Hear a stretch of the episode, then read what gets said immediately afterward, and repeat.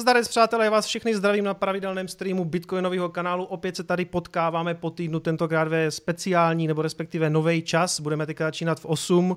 Doufám, že příště už na čas, protože dneska se to samozřejmě neobešlo bez nějakých technických problémů, který jsem doufám všechny vyřešil. Mělo by to být v pohodě. Přátelé, napište mi prosím vás, ať já vím, jestli mě slyšíte, vidíte, mělo by to být v pohodě. Vidím, že je tady Eva Gordanová, Petr Kamonský, Michal Halan, Furian, píše, že je to OK, vypadá to dobře. Přátelé, je nás tady pět set čtyřicet tři, to je pěkný, jsem moc rád, že jste počkali na ten začátek. Mě to prostě tady napsalo, že mám starý ovladače od grafiky, což jako nechápu, ale prostě se to sem tam stane. Přátelé, pozvání na dnešní stream uh, přijal Pavel Moravec ze společnosti Braiins. Pavle, ahoj, já tě zdravím. Ahoj. A děkuju moc, že jsi na nás udělal čas, takhle jako v neděli.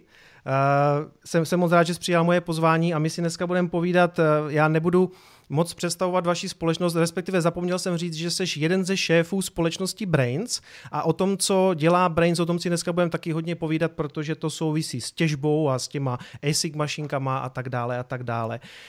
Já na úvod se tě chci ale určitě zeptat takovou možná osobnější otázku, jak se máš tady v té zajímavé době, jak se ti to třeba dotklo a jak se to hlavně třeba dotklo fungování společnosti Braiins? Jo, netradiční téma v poslední době. No jasně, samozřejmě, že se nás to dotklo jako, jako všech. My jsme prakticky ze dne na den přešli na, na full home office, s čímž jsme si jako s ideou hráli už díl, že bychom chtěli se postupně dostávat do stavu, kdy, kdy lidi jsou schopni víc a víc pracovat doma. No tak situace přišla sama a, a akorát to všechno přišlo mnohem rychleji, než jsme původně plánovali. Jo. Ale jinak samozřejmě se nás to dotklo. No. Já bych, přátelé, chtěl ještě na začátek říct, než se do toho s Pavlem úplně, na, na, úplně jako pustíme naplno, jakým způsobem zhruba bude ten stream dneska organizovaný. My si tady budeme s Pavlem povídat o tom, co dělá Braiins, o tom, jak funguje těžba Bitcoinu, zhruba nějakých devadesát minut a pak přejdeme na dalších třicet minut na nějaké vaše otázky. Takže já dneska moc nebudu nahlížet do chatu, možná jenom jako lehce, pak vám dáme prostor v těch posledních třiceti minutách. Já se pak s Pavlem rozloučím a ještě nějakou půl hodinku tady s váma zůstanu a pokecáme zase o všem možným, o Bitcoinu, o jiných kryptoměnách, něco málo zase třeba o Tesle, tam jsou taky docela zajímavé zprávy, každopádně my teďka jdeme na ten rozhovor s naším váženým hostem. Já se chci, Pavle, zeptat, já jsem u vás byl ve společnosti se, v Braiins se podívat někdy na podzim a tak mm. jsem si, abych věděl, kam jedu, tak jsem si udělal takový jako background check. který nebyl úplně tak background, protože je to všechno na internetu. Každopádně, když člověk tu stránku otevře, tak zjistí, že Braiins to jsou vlastně dvě takové hlavní činnosti, aspoň z mého pohledu. A to je slash pool a jeho zpráva, vlastně zpráva toho nejstaršího těžebního půlu v České, no, na světě vlastně, který kdysi založil Marek Palatinus. Takže to je, to je první takový jako obor té vaší činnosti z mého pohledu. A ten druhý obor té činnosti je vlastně vývoj těch operačních systémů pro ty mašinky, které to těží, pro ty takzvané A S I C minery. Je to tak? Dá se to tak říct? Je to tak. Je, je, to, je to to, co je veřejně známý o tom, co děláme. Aha, dobře, takže pak jsou ještě nějaké aktivity, které známý nejsou. Tak pochopitelně. A i kdyby nebyly, tak, tak tohle tvrzení je mnohem zajímavější, než když řeknu ano. Ale ano, samozřejmě děláme věci, které ještě nejsou veřejný a, a dělá to tak každá společnost. Člověk nemůže samozřejmě se zaseknout jenom na tom, co, co bylo. Kryptoměnový svět je extrémně rychle se vyvíjející prostředí a, a zůstávat vyloženě na místě je, je prakticky sebevražda. Mm-hmm, mm-hmm. Ale předpokládám, že to není nic jako mimo ten kryptoměnový svět. Je, je to ne, samozřejmě... ne, to ne. A, tak my, rá, my máme rádi Bitcoin a, a mining a všechno, co s tím souvisí. Ten svět je technologicky velmi, velmi bohatý. A celý vlastně technologický stack od úplně těch uh, hardwareových věcí až po uh, služby typu pool a případně ještě nějaký další uh, služby nad tím. Tak ten, ta škála je velikánská, tím, jak se věci specializují a, a profesionalizují, tak, tak i v každý, na každý té úrovni je, je potřeba uh, jako držet krok v vozovkách a nám se líbí jako pokrýt co nejvíc uh, z toho celého stacku.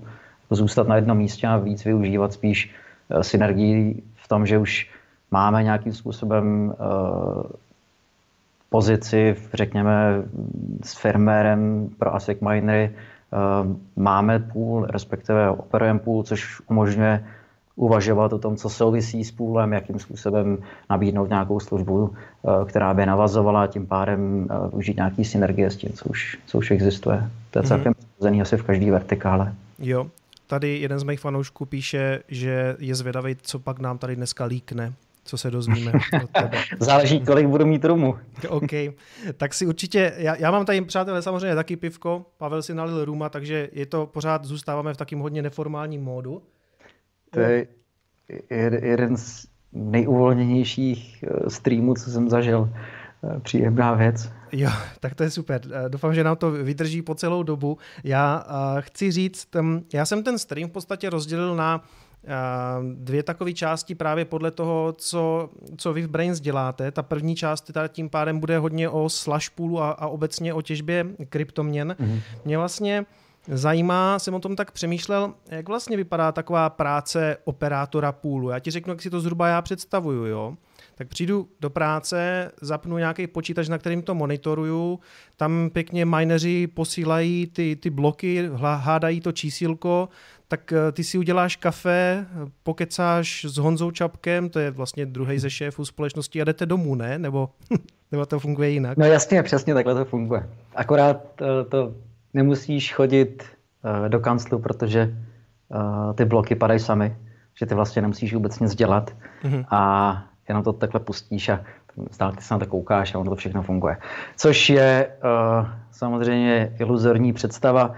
Jsou momenty, kdy uh, to funguje tímhle způsobem a akorát uh, samozřejmě, že v momentě, kdyby člověk jako nedělal vůbec nic, tak uh, to vydrží zhruba týden a pak se celá, uh, celá věc sesypá. Asi k věci. Uh, provozovat pool je spousta různých věcí od na té technické úrovni máme, máme v tuhle chvíli něco kolem sto padesát až dvě stě uh, mašin po, různě po světě, uh, který, kde běžejí různý typy softwaru, protože ten pool není jenom jeden proces, je to různorodá uh, skupina různých počítačových programů, který se spolu baví. Uh, a dneska uh, původní představa o poolu je, že to je počítač, k kterému se připojují mineři, a ten rozděluje práci těm minerům a mm-hmm. počítá, kdo si kolik zaslouží a pak jim pošle, pošle peníze, což v principu pořád platí. Mm-hmm. Ale v momentě, kdy v té, řekněme, na celém světě máme v jednu chvíli třeba sedm set, osm set, devět set tisíc připojení od těch malých krabiček, který neustále posílají data a potřebují neustále mít online informace o tom,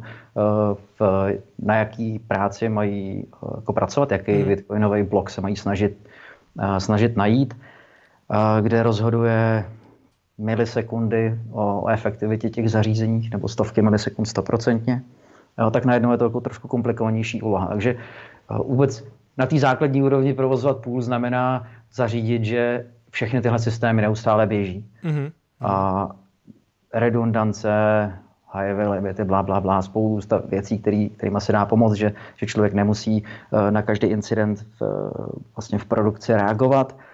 Na druhou stranu jsou, jsou věci, které se dějou pravidelně, kdy ve dne v noci my máme vlastně pár klíčových lidí, kteří mají přístup do těch nejzabezpečnějších částí půlu, tak máme vlastně dvacet čtyři sedm službu. Mm-hmm. Takže součástí provozování půlu je, je prostě mít neustále telefon u sebe. A já si vždycky, když dám telefon z ruky někam pryč a nemám ho vyloženě, tak mám hrozně divný pocit. To je jedna z, z věcí za posledních sedm let, co se prostě, co mi přerostlo k tělu. Bez mobilního telefonu jsem, mám jako divný pocit. No, no to já taky, a, ale důsledek... v mém případě je to spíš taková závislost uh, na, na různých... No, já bych to hrozně rád odložil. Jo. Mm-hmm. Uh, já jako nepotřebuji koukat na, na Messenger nebo na, na, na jako chatovat si. Ale ten fakt, že uh, když se něco bude, bude dít a musím být dostupný na to, když mi někdo zavolá, protože některé věci historicky uh, bohužel ještě nemáme tak daleko zvládnutý, že by je dokázal zastoupit někdo jiný, mm. což je samozřejmě bolest, ale je to tak. Plus do produkce nemůže, nemůže moc lidí z bezpečnostních důvodů. Lidi na tomhle kanále určitě ví, že když někdo ukradne bitcoiny, tak jsou bitcoiny pryč. Mm. A vzhledem k tomu, že nám vznikají čistý bitcoiny v půlu, tak a potřebujeme neustále vyplácet, tak v hotvolet je netriviální množství coinů mm-hmm. a není prakticky jednoduchý způsob, jak se zbavit tý, toho problému, že tam musí být uremčený coiny okay. v nějaký formě. A kdybys to měl těm mým fanouškům, divákům tady přiblížit, ten, ten samotný půl je, předpokládám, prostě nějaká serverovna, která, kde, kde to jako běží, všechno se to, všechno se to počítá, respektive skládá se to dohromady. Nebo, nebo je to hromada serveroven. My máme... Uh, u bitcoinového půlu je podstatný, aby naše servery byly co nejblíž k, ke klientům. Mm-hmm. Protože latence mezi našimi serverama a, a těma těžníma zařízeníma uh, ovlivňují efektivitu těžby. Ne nějak drastickým způsobem, ale dost na to, aby to hrálo roli uh, a aby to, aby to klienti zkoumali. Takže my potřebujeme mít servery vlastně ve všech místech geograficky, tak aby latence mezi našimi serverami a těma minerama byly co nejmenší. Což efektivně znamená dneska, že to je asi devět nebo deset, doufám, že nelžu, různých uh, geografických lokací, kde máme pronajatý fyzický stroje uh, umístěný do nějakého datového centra a tam, tam si obstaráváme Chod těch, chod těch strojů. Čili se dá říct, že máte klienty víceméně z, jako z, ne, z celého světa asi ne, ale jako z více, z více míst zřejmě. Není to jo, tak, že... do, do celého světa. Do celého hodně, světa. Hodně jsou to státy, jako Spojené státy, Kanada. Poměrně zajímavá situace je v Jižní Americe, kde, kde by člověk neřekl, máme největší množství hitů na stránku, jestli teď nebudu kecat, z Iránu a z Venezuely. Mm-hmm. Z nějakého měření, teďka z poslední doby. Doufám, že si nevymýšlím. A tyhle ty dva státy mají extrémně vysoký, mm-hmm. máme vysokou návštěvnost.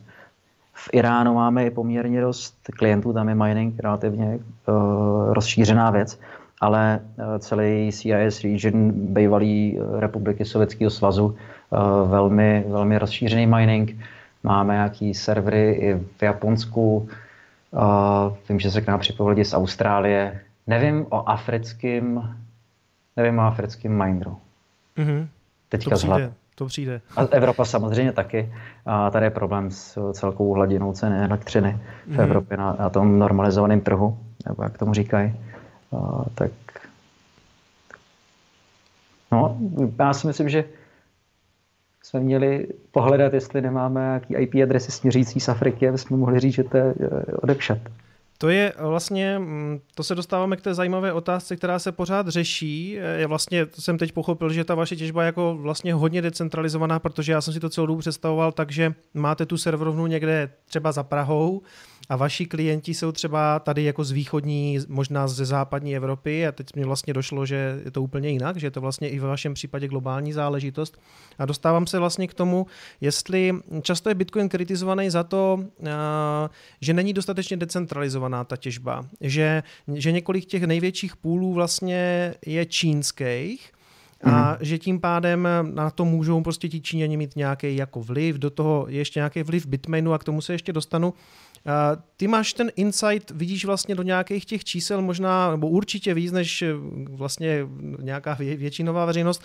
Je to skutečně mm-hmm. tak, že, Bitcoin, že těžba Bitcoinu není dostatečně decentralizovaná a, a pokud není, je to vůbec problém? No, dostatečně decentralizovaná je, to je kvalitativní soud. A... asi bude záležet na tom, co bychom považovali za dostatečně. Mm-hmm. Je pravda, že asi sedmdesát šest procent hashrateu, jestli si pamatuju na poslední report od, od kolegů z Cambridge správně, tak je soustředěný pořád v Číně. Fyzicky tohle hashrateu světového je z Číny. A my jsme se sice bavili o tom, že máme minery z celého světa, ale to je taková jako zvláštní metrika. Je to pravda, ale, ale ten objem směřící z jiných oblastí, než je postsovětské republiky, Kanada a Čína, Spojené státy, tak je poměrně malý. A takže ta, ta decentralizovanost určitě má jako velký limity. Na druhou stranu, my jsme několikrát byli kontaktovaní od čínských minerů, kteří chtějí. Typicky to je tak, že čínský miner má levnou elektřinu v Číně, má tam farmu, ale oni si moc dobře uvědomují, že těžit jenom v Číně je pro ně riziko. Oni sami jako nevěří svý vládě, že se nemůže stát něco, že by jim skončil biznis. Takže i čínský mineři se snaží expandovat do, typicky do Spojených států, kde hmm. dokážou dohlídnout, jakým způsobem ten biznis bude nějakým způsobem následovat. A to, to odhaluje jeden problém, který si lidi neúplně často uvědomují, a to je, že geografický umístění hashrateu není nutně ten problém. Ten problém je, kdo kontroluje ten hashrate. Mm-hmm. Takže když budu mít, může to být ruský mafián, který vlastní spoustu hashrateů v Číně a ve státech, v Rusku, a tak můžou to být tři geografické uh, zóny, kde vidět, že ten hashrate směřuje odsud, ale pořád uh, to může být jeden uh, člověk, který kontroluje ten hashrate. A to je ve skutečnosti větší problém, než, uh, nebo podle mě to je větší problém, než uh, ta geografická uh, distribuce. V poslední době je zároveň vidět, že um, se vzrůstajícím tlakem na efektivitu minerů dochází k jako fyzickému štěpení těch, těch farem na, na víc a víc míst do, do určitý míry. Vznikají větší, větší datový centra, to je pravda, ale ten tlak na elektřinu je poměrně silný a tím pádem mineři jsou tlačeni k tomu jít uh, přesně do místa, kde uh, se dostanou k levné elektřině. Takže dneska je velký trend uh, stavění uh, miningových farem uh, na ropných polích přímo ve státech, například, hmm. kdy z, ze zbytkového zemního plynu, který se jinak pálí, tak to je velmi levná elektřina. Mhm. A, ale ta farma musí být prostě v tom místě, protože odvízt tu elektřinu někam pryč, uh, už jsou obrovský náklady, má to legislativní problémy a teda, a teda, a teda. A, takže ta farma musí přijít k tomu zdroji elektřiny. A to se děje všude po světě. A, a ten trend, já si osobně nedovedu představit, že by, že by nějakým způsobem oslaboval.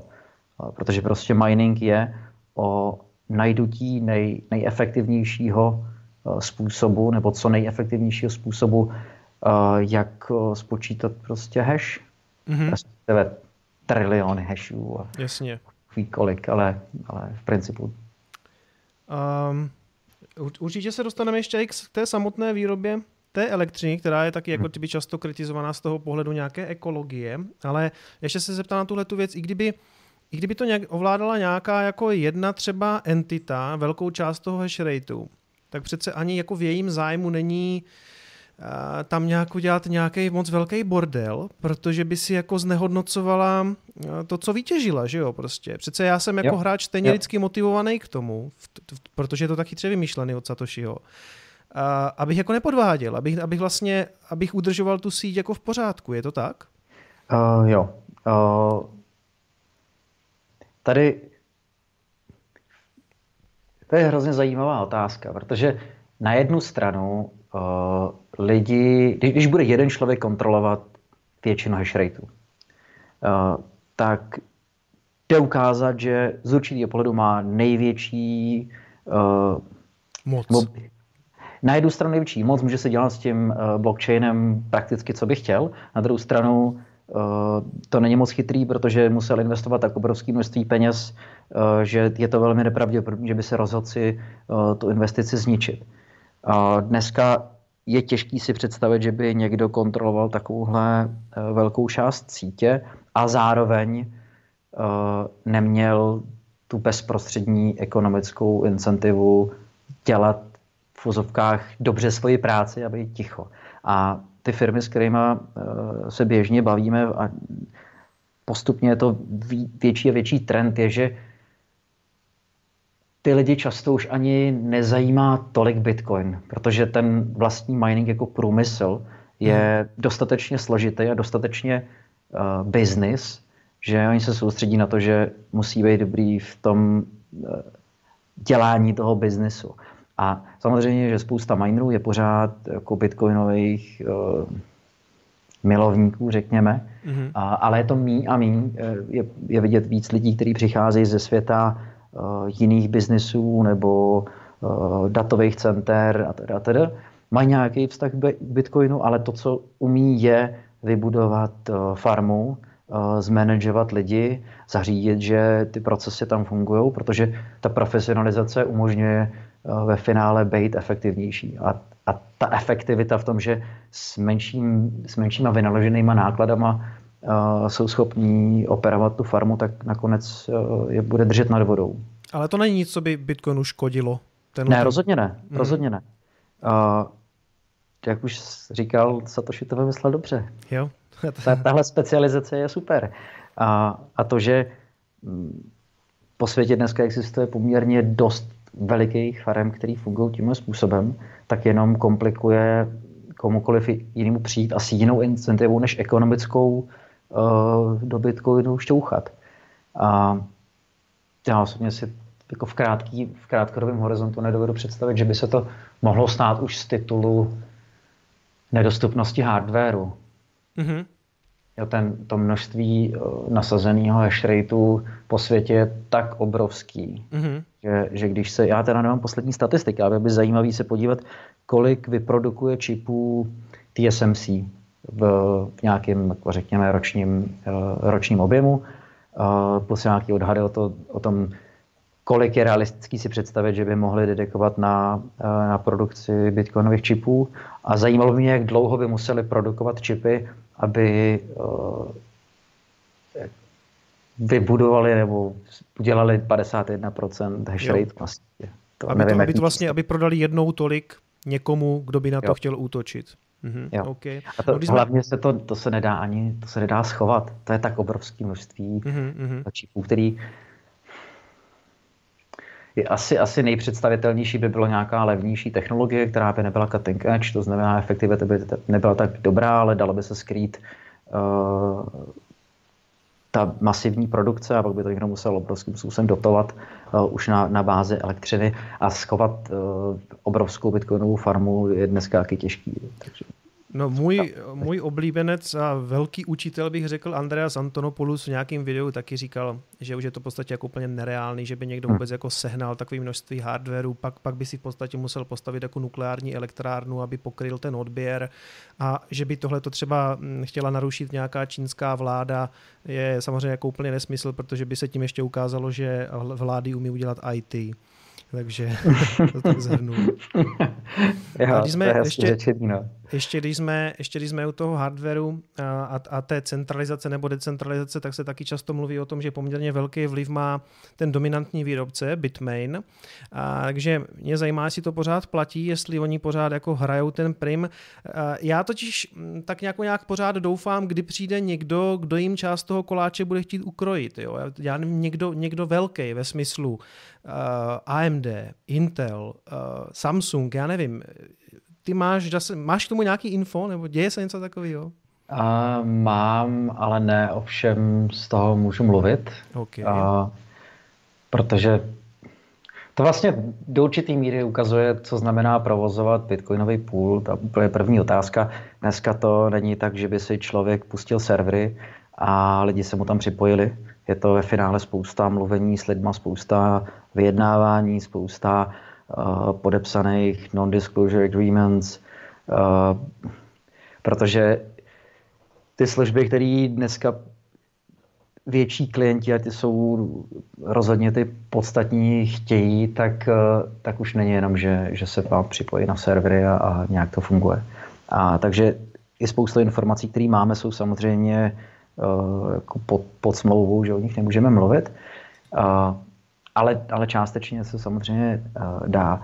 Já si nemyslím, že dneska problém Bitmainu je tak dramatický, jako byl kdysi. Uh, už jenom MicroBT je velmi slušná konkurence. Mm-hmm. Uh, existuje teďka už vlastně dost veřejně aktivita od, uh, od japonský S B I, uh, která dělá vlastní, uh, vlastní hardware.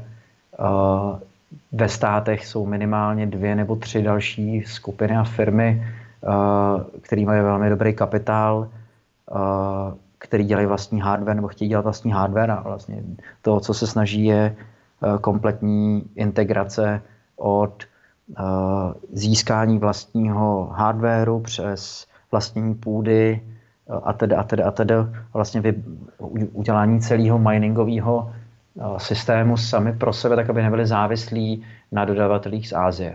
Jsou to mm-hmm. speciálně americké firmy, za jednou stojí člověk, jehož jméno jsem teďka zapomněl, ale je to PayPal investor. Stejně, ne, ne, ne, ne, to je veřejně známá věc. Uh, ale to je jedno. Uh, jsou, jo, řekněme, okay. uh, tady fanoušci píšou, že si máš dát víc rumů, že se dozvíme víc. Jasně. Ještě mě uh, zajímá ta, ta současná situace, uh, co se týče té pandemie, koronaviru. Dotýká se to nějak jako toho miningového biznisu, protože z mýho pohledu, když si představím tu farmu, tak je to stejně pár strojů, který víceméně běží. Dokážu si představit, že mezi nimi chodí nějaký ten, ten farmář, který na ně dohlíží. Uh, je to problém? Uh, je to problém. Je to problém hlavně kvůli supply chain. Uh, prakticky no, drtivá většina hardwareu je z Číny, anebo je navázaná na, na supply chain, který končí nebo prochází Čínou.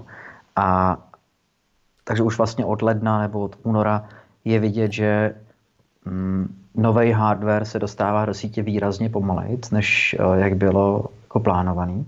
Uh, to je jedna věc. Druhá věc je, že se nedá prakticky s nikým rozumně bavit a, a přitom znát termíny, protože firmy uh, jsou v různým, různý úrovni katastrofického stavu. Uh, mm. Typicky čím víc v Ázii, tím uh, pomalejší response time. Do, do dneška uh, s čínskýma dodavatelema je problém se vůbec uh, jako rozumně spojit. A sice uh, ve, jako veřejně v médiích už to vypadá, že v Číně je všechno v pohodě, uh, a do určitý míry se jako čínský průmysl vrací, ale, ale ta realita pořád je taková, že uh, jenom velmi pomalu. Takže to primárně to ovlivňuje uh, farmy, které uh, potřebují zapojovat nový typ hardwareu, uh, a typicky třeba Bitcoin, teda Bitmain, S sedmnáct, sedmnáct plus a teda, teda, teda. A s ohledem na halving je to kritická věc, kterou ty farmy potřebují udělat, nebo chtěli být vlastně připravený předtím, než mm-hmm. přijde halving výměnou hardwareu, vyhodit starý, starší generace, přijít na, na poslední generace minerů. To teďka je najednou problém, protože ty dodávky jsou zpožděný, což je jeden z aspektů jako té globální pandemie.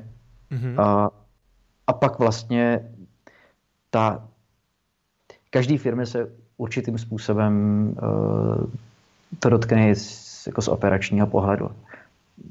Farem pravděpodobně přímo tolik ne, protože běžně v té farmě řekněme jeden člověk na deset patnáct tisíc zařízení. Na té směně jsou jedna, dva, tři max, mm-hmm. když je to velká farma, a udržet tam nějakou social distance je ve finále triviální.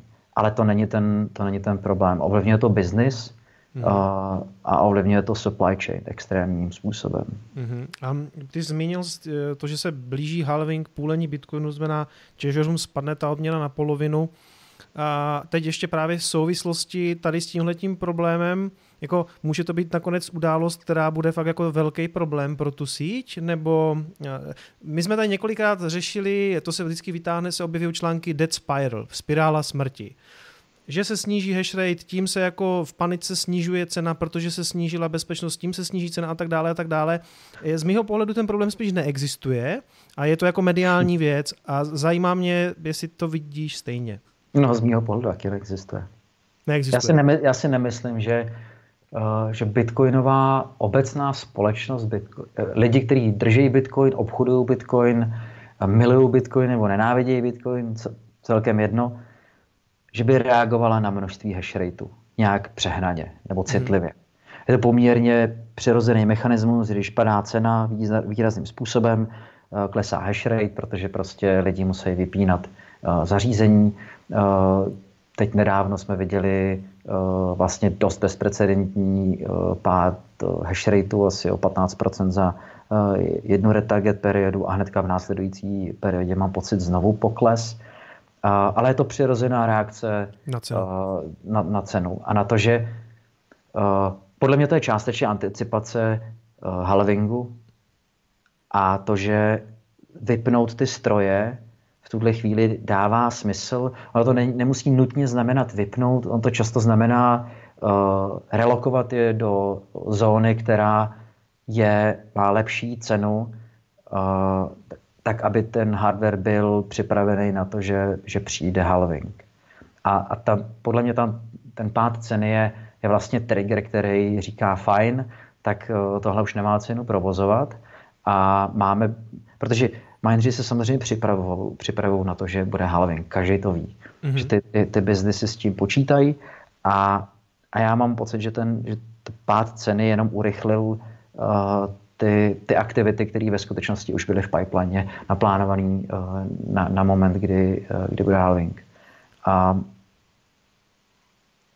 no, nevím, co se ptal, jsem se zapovídal dost, dost, dost hluboko. Uh, hele, to nevadí, já už si, jo, jestli vlastně vůbec existuje Death Spiral, spirála smrti, pro mě to taky prostě jako mediální věc, ne, ale... Já si myslím, že není, protože, nebo je, je, to, je to takhle, je to mediální věc z toho titulu, že uh, už, už jsem se chytil, uh, lidi nejsou podle mě citliví tolik na, na změny hash rateu. A mineři jsou samozřejmě citliví na změnu ceny, do určitý míry, ta, ta reaktivita není úplně jako stoprocentní z mnoha důvodů, ale já bych se toho nebál. Prostě mineři budou ti, kteří v pozovkách odskáčou halving, jo. Ale pro síť jako takovou si nemyslím, že to je veliký problém. A spolu s velkým pádem ceny a s vypnutím velkého množství hashrateu najednou se mění ta dynamika toho, jak se dostat velmi levně nebo mnohem levnějc k hardwareu, který aktuálně není, není zapojený. Takže když, když padne hashrate nějakým dramatickým způsobem, tak se, teori, tak se otvírá teoretická šance, že uh, zlej aktor přijde se spoustou peněz, skoupí hashrate a zapojí ho někde a teďka bude, uh, bude prudit síť. Uh, Já si myslím, že to je víc teoretická, jo. teoretický problém. A to se vlastně zase vracíme k tomu, že, by, že není velká motivace pro někoho utratit strašné peníze proto, aby pak tu síť narušoval, protože by tím znehodnotil tu investici. No jasně. Vláda dokáže určitě se srát do Bitcoinu lepším způsobem, než že by zapínali ASIC minery. Mm-hmm. Když už, už by se chtěl někdo montovat do Bitcoinu a, a, a škodit, tak, tak si myslím, že jsou rychlejší a zábavnější cesty pro ně. Ještě jak jsi říkal, ještě jak jsi říkal, že ti mineři se na to půlení připravují, tak mě napadla taková otázka. Já jsem kdysi někde četl, že oni obecně fungují třeba tak, že si část nechávají, že si tvoří třeba takový, takový steky, jak kdyby, že část mají třeba nahodl, protože tomu prostě dlouhodobě věří, tak si prostě odkládají, protože do budoucna, pak mají nějaký třeba střednědobý výhled, mají třeba v té skupině nějakého tradera, který říká, hele, teď je takový nějaký lokální top, tak bychom mohli něco prodat a pak třeba část prodávají prostě hned za tržní cenu, aby prostě měli pořád nějaký fiat. Je to, je to tak? Uh, nějak je, podobně? je to tak, je to tak a je tady zajímavý, zajímavý pattern vidět. Uh, čím větší farma, tak dneska už uh, obrovský množství farm na západě jsou veřejně obchodované společnosti. To není to tak, že by si Pepík do sto dolarů dal, dal minery a je jako šťastný a všechno funguje. Jsou takový, ale je čím dál víc veřejně obchodovaných společností, které musí splňovat velmi striktní účetní a různý reportovací pravidla. Teda, teda, teda. A tyhle ty společnosti typicky prodávají velmi pravidelným způsobem. Mají velmi striktní pravidla na to, kdy prodávají. Typicky to je uh, prakticky ten samý den. Uh, kvůli tomu, že uh, nemůžou jednoduše ustát uh, tu, ten spekulativní problém, když by to nedělali. Jo? Protože uh, že Bitcoin je volatilní v ceně, nebo cena je volatilní a že oni musí mít pravidla, které následují. A menší farmy nebo lidi, kteří těžejí soukromně, tak to dělají víc náhodně, nebo je to tendence a, a mají tendenci i, i zároveň být uh, jako hodlers a je, trochu to k tomu patří. Mm-hmm. Uh, lidi, který známe osobně, tak uh, prakticky všichni si drží, drží nějakou část, kterou vlastně nechtějí prodávat. Uh, nějakou spekulaci, ale na to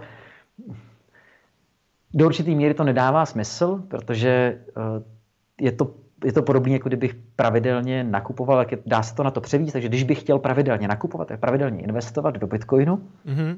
tak je to podobné, jako když budu minera, část uh, těch coinů nebudu, uh, nebudu prodávat. Je to ekvivalentní záležitost. Uh, což se děje, je to jako fajn, protože typicky ty, ty lidi zároveň mají uh, takový jako vřelejší vztah uh, k Bitcoinu a, a věří uh, myšlence Bitcoinu. Tak, tak. Jo, jo. To, konec konců, já tady mám taky už dva roky asi rozjetou mašinku, teda jako s grafickýma kartama na Ethereum, teď už to taky vypínat nebudu, že jo? Prostě. Na, na čem? Uh, no, čtyři grafické čtyři grafické karty, které nebo těží to Ethereum. K tomu se dostaneme, to jsem zvědavý, co mi na to řekneš, asi nic dobrýho. Yes. Ne, ne. Uh, ne, každopádně, uh, taky, je to, taky je to vlastně, pro, třeba pro mě je to spíš jako srdcovka, protože já samozřejmě těžím pod cenou, jako já tady mám asi čtyři koruny na kilowatu, ale mám to v, mám to v pokoji, kde tím aspoň jako v zimě topím, víš, ale je no, to, pro, mě to bylo, pro mě to bylo třeba skvělý v tom, že jsem, se, jsem pochopil, jak to funguje, tu mašinu jsem si poskládal, pronikneš do toho, jo, že to, takže v tomhletom směru jo. to bylo dobrý. Uh, pak, už, pak už se mě nechtělo úplně pálit tolik proudu, tak jsem dvě ty tisíc osmdesátky z toho vytahla, máme tady prostě v počítači, kde pro mě z tohoto pohledu teďka slouží líp. A to je jedno, to jsem, úplně, to jsem úplně mluvit jako nechtěl tady o svém příběhu těžícím, ale chtěl jsem se zeptat, jestli vůbec existuje, jestli se dá vůbec říct, jaká je aktuálně vlastně cena na vytěžení jednoho bitcoinu. Uh, mně je jasný, nebo takhle, je jasný, že to prostě funguje, že ta cena je všude na světě jako jiná. Jiná je zřejmě prostě ve Venezuele, jiná je prostě v Iránu, jiná je v Číně. Mm-hmm. Mm-hmm. Tušíš, jako jestli, jestli třeba existuje nějaká průměrná cena a jaká momentálně je? A dají se najít reporty. Uh, já si teďka nevybavuji z hlavy, jaký to číslo je. My jsme to počítali nkrát, ale to, to je triviální výpočet. Protože ve, ve finále to, co potřebuješ, je lokální cena elektřiny mm-hmm. a efektivita toho mineru, což hrozně záleží, jakou generaci minerů a konkrétní model máš. Uh, ale jenom pro představu, pro lidi, já, můj tip aktuálně by byl, nevím, čtyři tisíce dolarů, čtyři pět tisíc dolarů. Mm-hmm. A možná kousek míň, farmy, které mají uh, menší cenu elektřiny, uh, tak můžou být ještě níž. Tam je, ono to vypadá, že v tu chvíli je to takový samoser, že to prostě vydělává peníze, protože ten rozdíl mezi cenou a, a, a tím, co, co stojí vytěžit Bitcoin, tak je poměrně velký.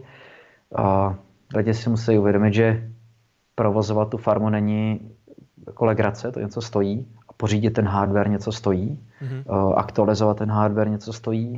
Uh, není to vůbec závidění hodná uh, jako situace pro, pro minery. A je, i, I kvůli tomu je vidět, že uh, víc a víc fungují lidi, kteří mají jako větší finanční background za sebou. Že se dostávají do Bitcoinu, je to víc long term uh, hra, není to teď potřebuji vytěžit a, a nebo jsem prakticky prohrál, protože se tak krachuju. Zajímavý příběh je uh, právě třeba ta japonská S B I, uh, která má uh, poměrně velkou uh, množinu společností v nějaký svý kryptogrupě a pro ně je třeba těžba způsob, jak se dostat k, ke coinům. Aniž by manipulovali trhem, aniž by museli kupovat. Mají čistý coiny na spoustu, spoustu důvodů v jiných biznesech, který mají v portfoliu. Což je prostě jiný, kompletně jiná motivace, než, než jako je běžně jako myšlený, že miner prostě chce prodávat coiny a vydělat prachy. A, a tyhle ty různé synergie s dalšíma biznesama jsou zase něco, co se objevuje víc a víc. A, a víc dlouhodobě smýšlející dobře kapitálově zabezpečené firmy vstupují do miningu. Mm-hmm. A právě tahle ta skupina je, je, je schopná potom, nebo tyhle ty firmy jsou schopné vzít prachy a, a dělat si vlastní hardware, přestože je velmi nepravděpodobný, že by dosáhly na efektivitu uh, hardwareu z Číny, mm-hmm. ale ta jistota, že jsou schopní si zařídit vztah se svou, uh, nebo vztah s foundry, a, a dokážou si odřídit to, že za určitých, určitých okolností, když platí tyhle ty předpoklady, budeme mít takovýhle hardware, ale nikdo jim do toho nemůže hodit vidle jednoduše, mm-hmm. protože prostě, já nevím, uh, Samsung dělá čipy na, na mining, uh, Intel dělá čipy na mining. Historicky dokonce i firmy typu Qualcomm uh, měly čip, který těžil Bitcoin dva tisíce jedenáct dvanáct, ne, třináct možná, já bych, teďka bych lhal, jak jsem se podívat. A, že to není, ty, ty motivace jsou trošku jiný v poslední době. Mm-hmm. Ten, ten, ta sféra se mění. A teď, když z tvýho pohledu říkáš, mm, že to může být něco kolem čtyři tisíce, momentálně ty produkční náklady na ten Bitcoin, mm-hmm. plus minus autobus a pokaždé je to samozřejmě. Mně jde o to, my jsme tady s Pepou Tětkem asi čtrnáct dní zpátky se bavili o tom, že oba dva bychom kupovali Uh, jako, kdyby ten, protože ten trh by se prostě jako bál, byl by tam ten strach, ale my bychom oba dva si určitě koupili nějaký bitcoiny, kdyby stál bitcoin tisíc dolarů. Ještě bychom jako mm-hmm. přidávali do těch pozic. Takže se vlastně ptám, jestli za tebe jsou takové ceny vůbec jako reální. Myslíš si, že se to může stát, že by se propadl teďka na tisícovku? Na tisíc dolarů? Snad ne. A jasně, že to je reální. Podle mě to je... Nevím, jakou šanci, jakou pravděpodobnost bych tomu přiřknul, ale trh s Bitcoinem všichni vidí, že je volatilní, mm.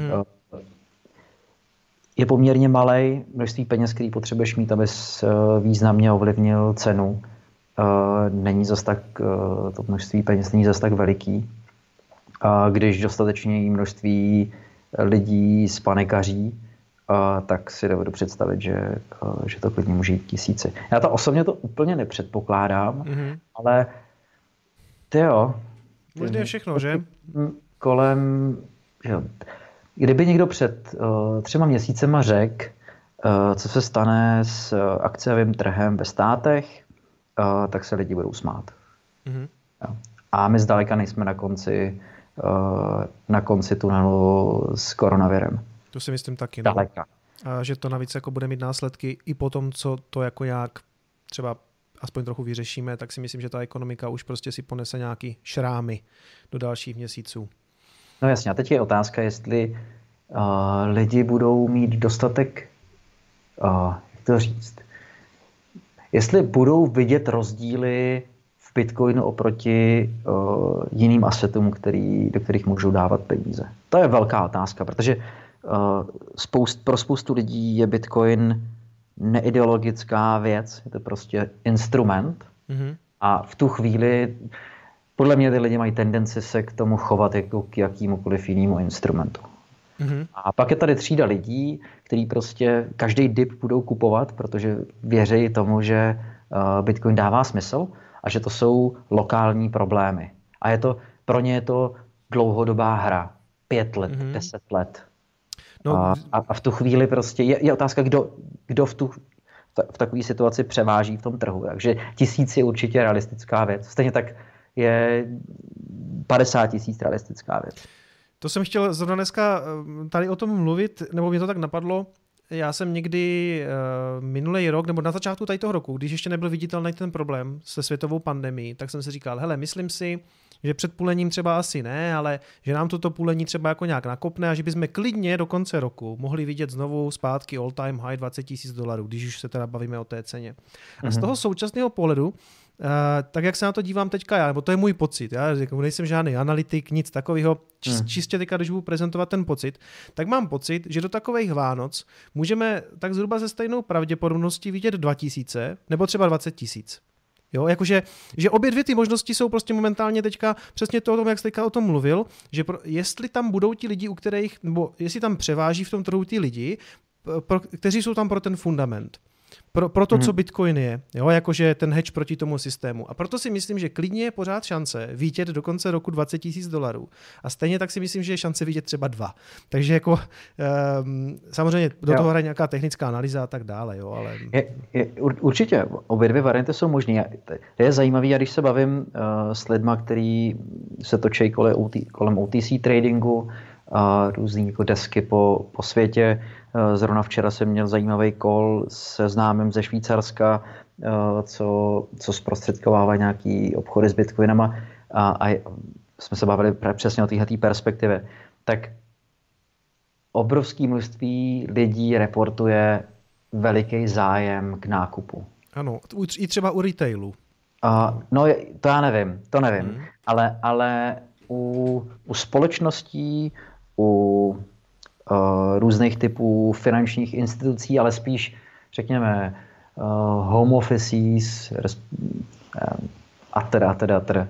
A je to zajímavé, že uh, ty lidi si uvědomují, že uh, museli jste to probírat uh, na minulém streamu dost, množství peněz v oběhu uh, roste obrovským, obrovským tempem a jsou lidi, kteří si uvědomují, že to musí mít konsekvence, ne bezprostřední, protože uh, ta setrvačnost uh, toho celého systému je jako nenulová. To, je, to samozřejmě chvíli trvá. Teď odhady se liší uh, na to, jak dlouho uh, tahle ta jako vlna uh, jak dlouhý bude trvat, než, než projde až nakonec, až, uh, až vlastně do krypta. Ale všichni se dost jako shodnou na tom, že to be- musí přijít. Mm-hmm. Základ přírody v vozovkách. Já totiž mm, i třeba tu aktuální cenu, která je dneska lehce pod sedmi tisícema, vlastně vnímám v celku jako úspěch pro ten Bitcoin, protože když si vezmeš, co se vlastně všechno děje na těch trzích, jak to všechno vlastně strašně popadalo, no. tak vlastně byla vidět nějaká úplně nesmyslná svíčka někam strašně dolů, kde si to prostě lízlo tři tisíce osm set, ale bylo to strašně rychle vykoupený zpátky, takže mám z toho takový pocit, že tam byli nějací hladoví hodleři, nebo ti lidi, kteří fakt jako věřili a říkali si, hej, to už možná nikdy neuvidíme takové ceny. A jak kdyby vrátili to zpátky někam k těm pěti, šesti, dneska to máme lehce pod sedmi, takže já vlastně mám pocit, že si vlastně vede docela dobře. A že to tak... nemyslím, že to byli hodleři. Okay. OK, OK. Já si, já si myslím, že... Já si naivní uh, představa moje, no, jako jasně. Že Bitcoin trading dneska ovládají traderský firmy. A jsme měli, asi loni to bylo, měli zajímavý uh, rozhovor s lidma, uh, co provozují nějakou londýnskou burzu uh, mimo krypto. Mm-hmm. Uh, tra- trader desk, uh, a zároveň jako burza. Uh, se tak dva obrovský sály plný lidí, kde každý člověk má devět až dvanáct monitorů a všude tam lítají ty. Tak to byla jich jako trading desk. Když jsme se bavili o tom, tradovali i, i cryptocurrencies, jsme uměrně dlouhý diskuze o tom, jakým způsobem se dívají na, na to, co se děje na trzích. A v určitou chvíli prostě podle jejich analýz ten trh je čistě jako umělá věc, že algoritmy obchodují proti algoritmům. Mm-hmm. A teďka kdo, kdo koho přetlačí. Že jsou momenty uh, v čase, kdy uh, ta, jako ten přirozený objem uh, tradingový od lidí, což jde do určité míry detekovat, uh, tak je jenom zlomek toho, co se děje. A zbytek je válka botů. Jo. Jo, jo. A, a ten dip je prostě nedostatek likvidity, mm-hmm. a panic sell a, a, robot, a, potom, to a potom někdo na tom strašně vydělá. A typicky, mm-hmm. typicky někdo dokáže jako, jako chladně obchodovat. A to, mm-hmm.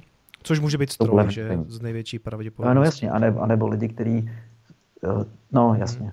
Jo, ale pořád Nemyslíš, tam pro mě... to jsou ty hodleři z ideologických... Jo, rozumím, jako to, to, bylo, to, to byla fakt jako hloupost, ale jako z mé strany si myslel, že tam jako seděli hladoví hodleři, ale je mně jasný, že to... Držím palce všem, aby to stihli.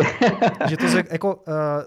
Takhle, z vel, ano, z velké části to určitě ovládají tady ti tradeři a, a roboti a tady ty trading desky automatizovaný, ale po, pořád je to pro mě tak, že z dlouhodobého pohledu prostě ta věc jako kdyby má smysl a vlastně se do ní nalívají i právě ti retailoví malí investoři, kteří tomu věří, a poslední reporty navíc údajně ukazují, že třeba na takovým Krakenu nebo i na Coinbase zrostl třeba počet jako účtů, že to ti lidi jako chtějí, protože to třeba teďka vnímají jako pěknou příležitost k nákupu, protože to prostě diplo z toho minulého vrcholu, který měl nějakých čtrnáct tisíc dolarů mm-hmm. na půlku, takže spousta lidí, kteří nad tím uvažují takhle, si to fakt třeba podle mě jako kupují pro sebe a je pro, pro mě jak kdyby super, když ta, ta hodlerská základna jak kdyby roste a pak jsou to lidi, jako jsem třeba já, kteří to prostě jako nepustí. Já to prostě mám a, a říkám to tady pořád, že to prostě prodávat nebudu, i když jsem to teda mimochodem říkal i o akcích Tesly a těch jsem teďka půlku střelil, protože prostě nemám dobrý pocit jako z akciového trhu, víš, ale to je jiný příběh. Ale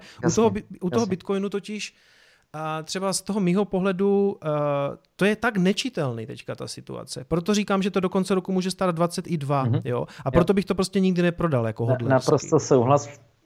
Tady já si myslím, že bylo strašně zajímavý, kdyby někdo dokázal přijít s nějakým bitcoinovým indexem, který by říkal, kolik peněz drží zarytej hodler. Jo? A každý takovýhle velikánský swing a podle mě způsobuje, že se to číslo maličko zvětšuje.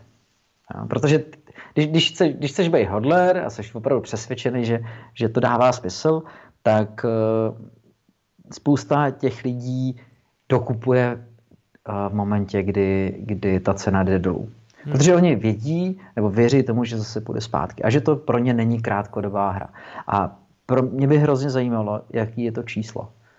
Protože v momentě, kdy, já si nemyslím, že to jde jednoduše říct, ale bylo by krásný, kdyby, kdyby existovalo. Určitě takové číslo je, jenom ho nikdo nezná. Mm-hmm. A, tak pokud to číslo jde nahoru, jak si myslím, že jde, sice pomaličku, ale jde, a, tak to zároveň uh, ukazuje, že ten tlak na růst ceny uh, se prostě musí zvedat. Hele, já si myslím, že to je určitě, mimochodem, já si myslím, že dneska tady v chatu nějací hodleři jsou, řekl bych dokonce, že jejich většina sleduje nás osm set sedmdesát sedm lidí. No, a, a, a spoustu z nich si myslím, že mají úplně jako stejný mind, mindset uh, jako já uh, a prostě nakupujou ty dipy, neprodávají a konec konců, hmm, hmm. já jsem tenhle ten kanál začal dělat před rokem, to měl, v tuhle tu chvíli měl třeba nějakých sto odběratelů, dneska má skoro nějakých jedenáct tisíc odběratelů, takže to je super. Víš, jako mám pocit, že lidi se o to jak kdyby zajímají a pomaličku to tak pro, probublává do toho veřejného prostoru a nejenom tady.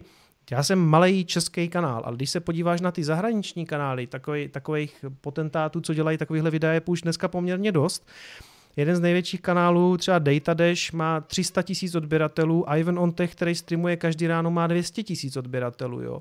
A to mm-hmm. jsou kanály, které budou mít milion, milionový, odběra, milionový počty těch odběratelů, si myslím, v následujících letech. Jako, pokud celá tahleta věc nepůjde do háje, což si prostě nemyslím, protože jinak bych tohleto nedělal, tak si myslím, že jsme vlastně hmm. pořád jako na začátku. A já jsem se chtěl zeptat Ka- každý ještě... Každý satoshi držení v rukách hodlera je, je pomoc v tomhle smyslu. Já, jo, já to vnímám úplně stejně. No. Zajímá mě teďka ještě... Mm, jsme tady několikrát zmínili půlení.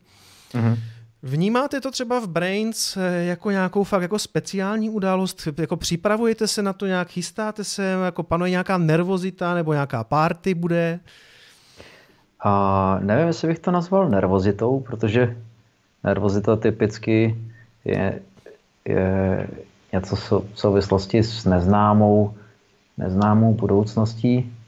A významná událost to je. Je to naprosto zásadní událost pro nás. A ta příprava je, je jako obtížná, protože halving zároveň jde ruku v ruce. Když, když vzroste cena na dvojnásobek a, a bude halving, tak pro nás je to ekvivalentní pozice. Náš příjem je v bitcoinu. Sice bitcoinově klesá kvůli drasticky rostoucí konkurenci po světě, ale řekněme, máme nějaký konstantní konstantní příjem. Halving způsobí, že budeme mít bitcoinově poloviční příjem, ale v momentě, kdyby to bylo vykompenzovaný růstem ceny, tak bychom byli v úzovkách na svejch. Ale to nikdo úplně neočekává, takže aspoň já nečekám, že by cena reagovala nějak jako flexibilně na, na halving. Že ten, by se... den, ten den na dvojnásobek. Uh, ne, já si nemyslím, mm. že, to, že to bude ani v dohledné době. Mm-hmm. Uh, protože nejsem úplně přesvědčený, že Uh, ta, ta menší, ten menší tlak na prodej od minerů, že by měl tak signifikantní dopad, aspoň ne v horizontu jednotek měsíců. A ve vyšším horizontu je extrémně těžký ukázat, že to bylo kvůli tomu, uh, že to byl halving. Mhm. A, takže mně by se samozřejmě líbilo a nám by to hrozně zjednodušilo život v momentě, kdyby cena rostla. Uh, Ale já si to nemyslím. Takže my samozřejmě budeme, v tuhle chvíli jsme profitabilní, snažíme se mít nějakou rezervu, kterou prostě budeme muset rozpouštět v momentě, kdy, kdy budeme mít poloviční příjmy. A cena, vývoj ceny prostě ukáže, jak moc se budeme moct dovolit dělat to, co děláme, nebo, nebo investovat další věci do nových věcí, nebo naopak řezat náklady. A to je trošku ve hvězdách. Takže se neupínáš ke stock-to-flow modelu pl- Plan B? A já bych byl hrozně rád, kdyby to fungovalo. Mm. Ale já si nemyslím, že to je, že, že, že to je takhle jednoduchý. OK, OK. Ještě jednu takovou kritiku na těžbu tady mám, nebo co, co často jako slýchám, a to je samozřejmě ekologie. Mm-hmm. My, my když žijeme v době, kde se třídím plasty, se hodně právě bavíme tak obecně ve společnosti o nějaké ekologii, tak a ten Bitcoin je samozřejmě kritizovaný za tu spotřebu energie. A jak se k tomu stavíš? A je kolem toho poměrně dost dat, které nejsou jako vycucaný z prstu nějakým novinářem, který chce udělat Uh, zajímavý článek. Uh, já si, já si, jestli si vzpomenu, tak řeknu jméno té uh, organizace, která dělá, uh, která dělá ty, uh, tyhle ty výzkumy. Drtivá, drtivá většina hashrate je z obnovitelných zdrojů už dneska. Uh, to číslo je odhadovaný, mám pocit, na sedmdesát až osmdesát procent. Uh, ten tlak na, uh, na to, aby se to dělo dál, uh, je poměrně velký. Protože prostě, když jsi schopnej uh, dát miner k vodní elektrárně, tak když opomenu teďka, že ne, ne každá vodní elektrárna je ekologicky úplně uh, dobrý nápad, tak uh, v průběhu času, když prostě ta voda teče, tak, uh, tak provoz toho mineru je velmi, velmi levný. Mm-hmm. Pokud je to v prostředí, kdy nejsi schopnej uh, tu elektřinu využít nějak jinak, což třeba na severu Spojených států je ten case, proto je tam tak extrémně levná hydro, elektřina mm-hmm. a, a proto je tam tak velká koncentrace minerů. To samý nebo podobný argument se dá říct teďka o, o pálení zemního plynu, který se běžně děje a v momentě, kdy ta energie se ve skutečnosti vezme na, na, na těžení bitcoinu, tak, tak je to znovu nulový přínos k, k nějakým ekologickým problémům. Samozřejmě, že by bylo naivní si myslet, že těžba bitcoinu nemá žádný ekologický dopad. Má. Já si nemyslím, že tak velký, jak se jako běžně tvrdí, respektive jak, jak, když, když budeš chtít stavit tu kritiku, tak uh, typicky budeš stavit výrazně uh, jako hůř, než, než jaká je realita. A ty tendence jsou v posledních letech jednoznačně, uh, jednoznačně směrem jako k pozitivnímu, do, pozitivní změně. Mm-hmm. Uh, okay. On, ono no, to, já to prostě, to, tady jde o prachy. Ty prostě, když už máš někde místo, kde je extrémně levná elektřina, tak to často nemůže z principu být uh, typ zdroje elektřiny, který by byl ekologicky uh, problematický. Právě mm-hmm, kvůli. Mm-hmm. To vlastně ale taky ukazuje na to, že dneska vyrobit energii je vlastně levnější na zeleném zdroji, uh, ale je problém, jak kdyby to někam přepravit. Na velmi speciálních místech. Jo, to tady je důležité si uvědomit. Je. A v tom vlastně výhoda té těžby je, že já tam potřebuji natáhnout jenom internet mm-hmm. a to je všechno, že jo? Takže to je vlastně super, jo. Že se to jako spotřebuje jo. vlastně kdekoliv na světě, když tam o, natáhnu ten net. Ta, ta tendence je naprosto jasná. Uh, mining farma musí jít za zdrojem uh, energie a ne opačně.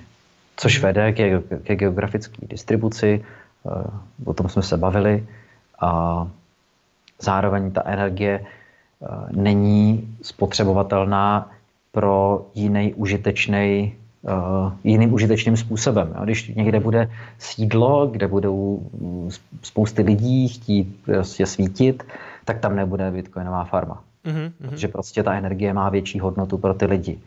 A, a vždycky to tak, ta cena, cena energie pro běžnou spotřebu je dramaticky vyšší, než to, za co člověk musí kupovat elektřinu, aby mohl těžit bitcoin dneska. A tak, jak jsi mluvil o tom, že se pálí ten zemní plyn, to, to mm-hmm. já, to, já samozřejmě jako netuším, o co se tady přesně jako jedná. A to se jinak by se to, jinak by se to fakt jako vypálilo? Pálilo tak jako tak.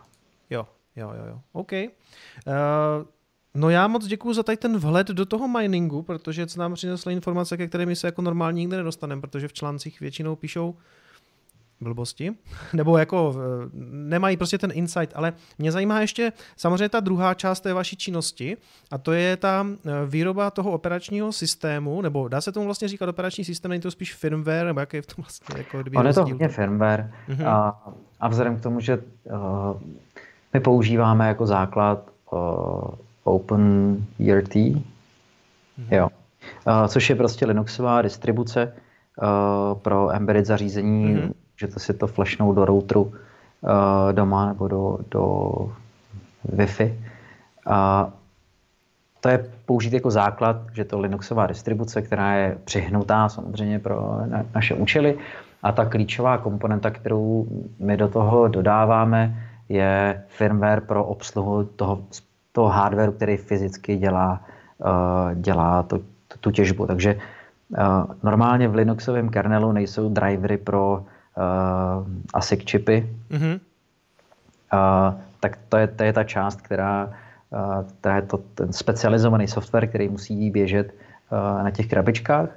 A, a to, protože máme uh, historicky zkušenost s firmwarem a vlastně Honza, můj, uh, můj společník, nekonečně let uh, dělá firmware uh, a vlastně chvíli, když jsme zakládali Braiins, tak jsme zakládali Braiins jako firmu, která psala firmware pro nějaký průmyslový uh, zařízení. Mm-hmm. A než jsme vlastně uh, se dostali k bitcoinu. Uh, takže máme i tu jako historicky kompetenci jako ta firma, ale, ale Honza uh, dramaticky víc.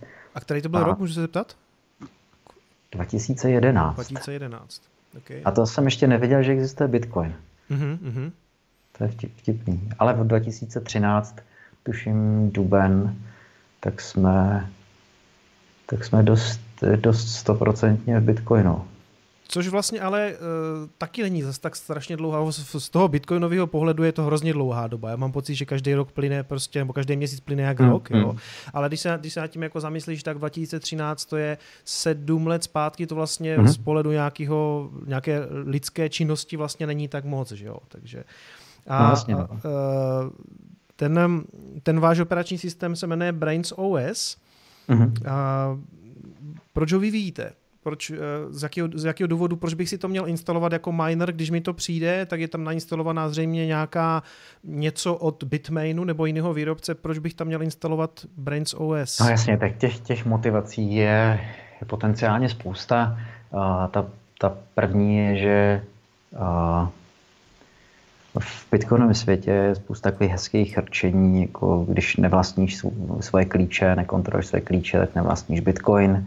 Uh, ta parafráze na, na Bitcoin mining je, uh, když neovládáš firmware v tom, uh, v tom zařízení, tak neovládáš miner. Mm-hmm. A protože víme, že uh, closed source software dodávaný uh, nenutně dobrým aktorem z Číny uh, může být potenciálně jako security problém.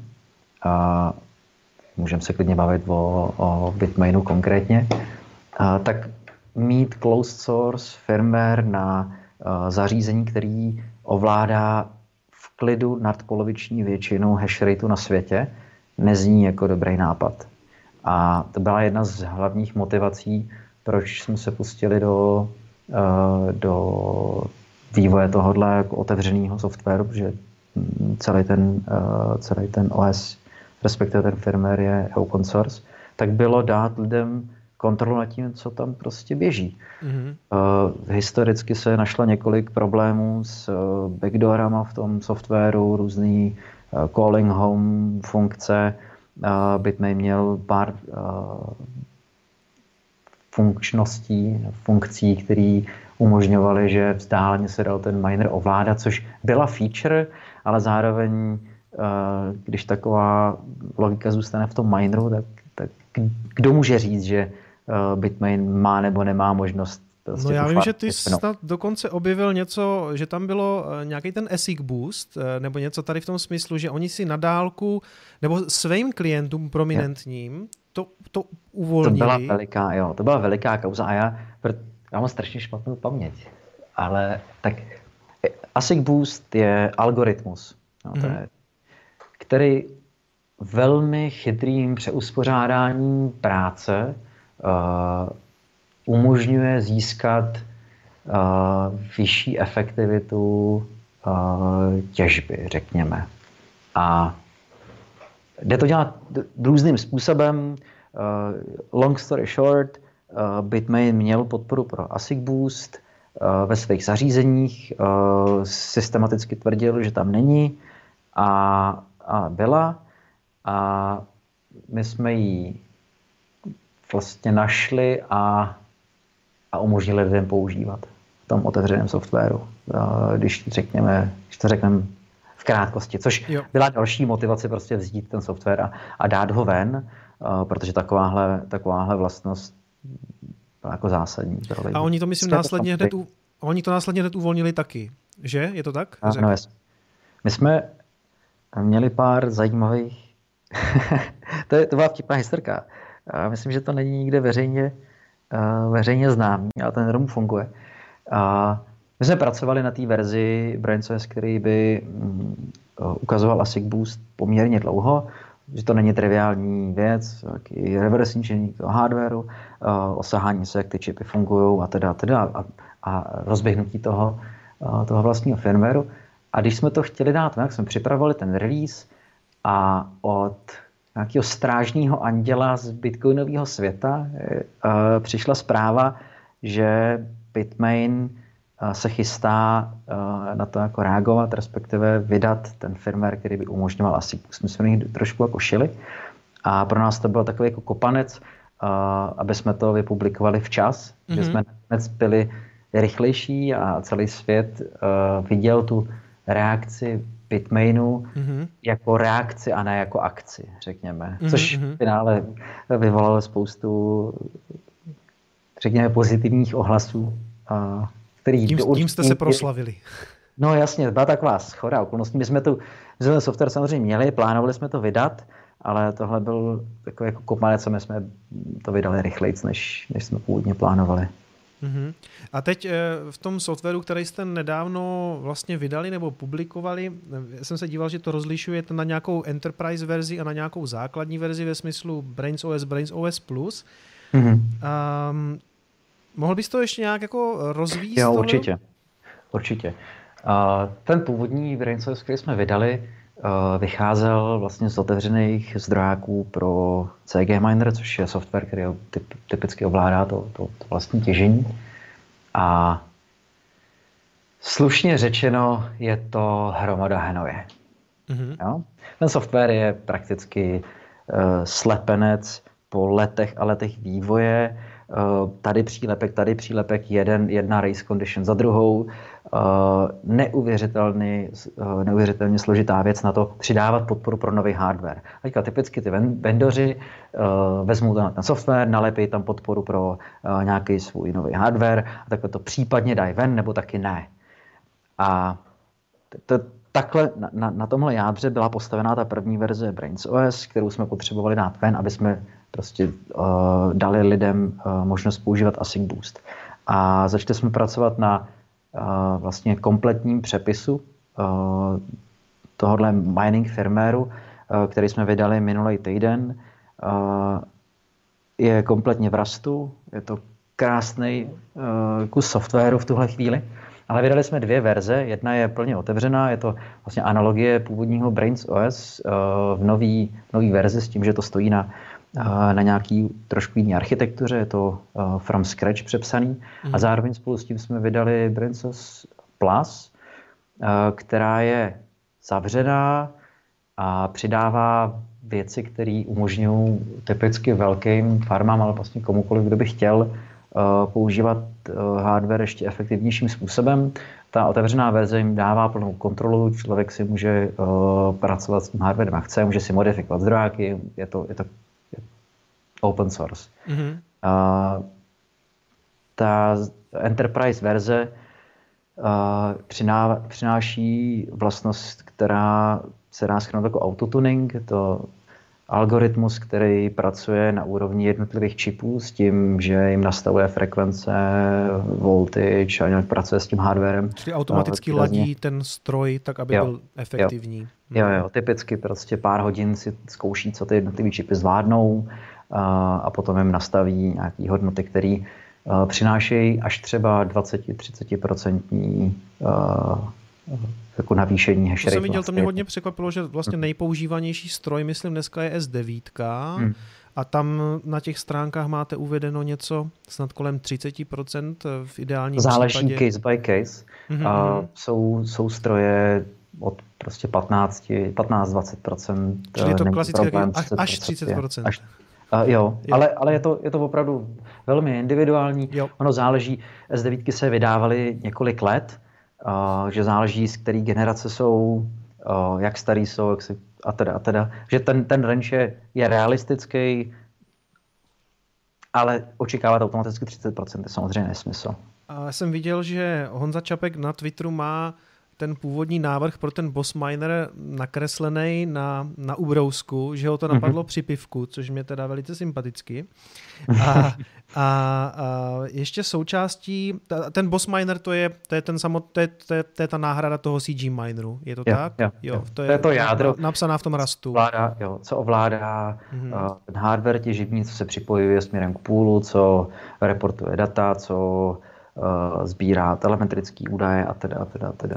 A ještě jsem četl v podstatě jednak v článku na Alze a v jednom článku Karla Wolfa o tom, že vlastně obecně by to mohlo být přínosem pro tu síť z toho důvodu, že vy tam ještě implementujete protokol Stratum vé dva.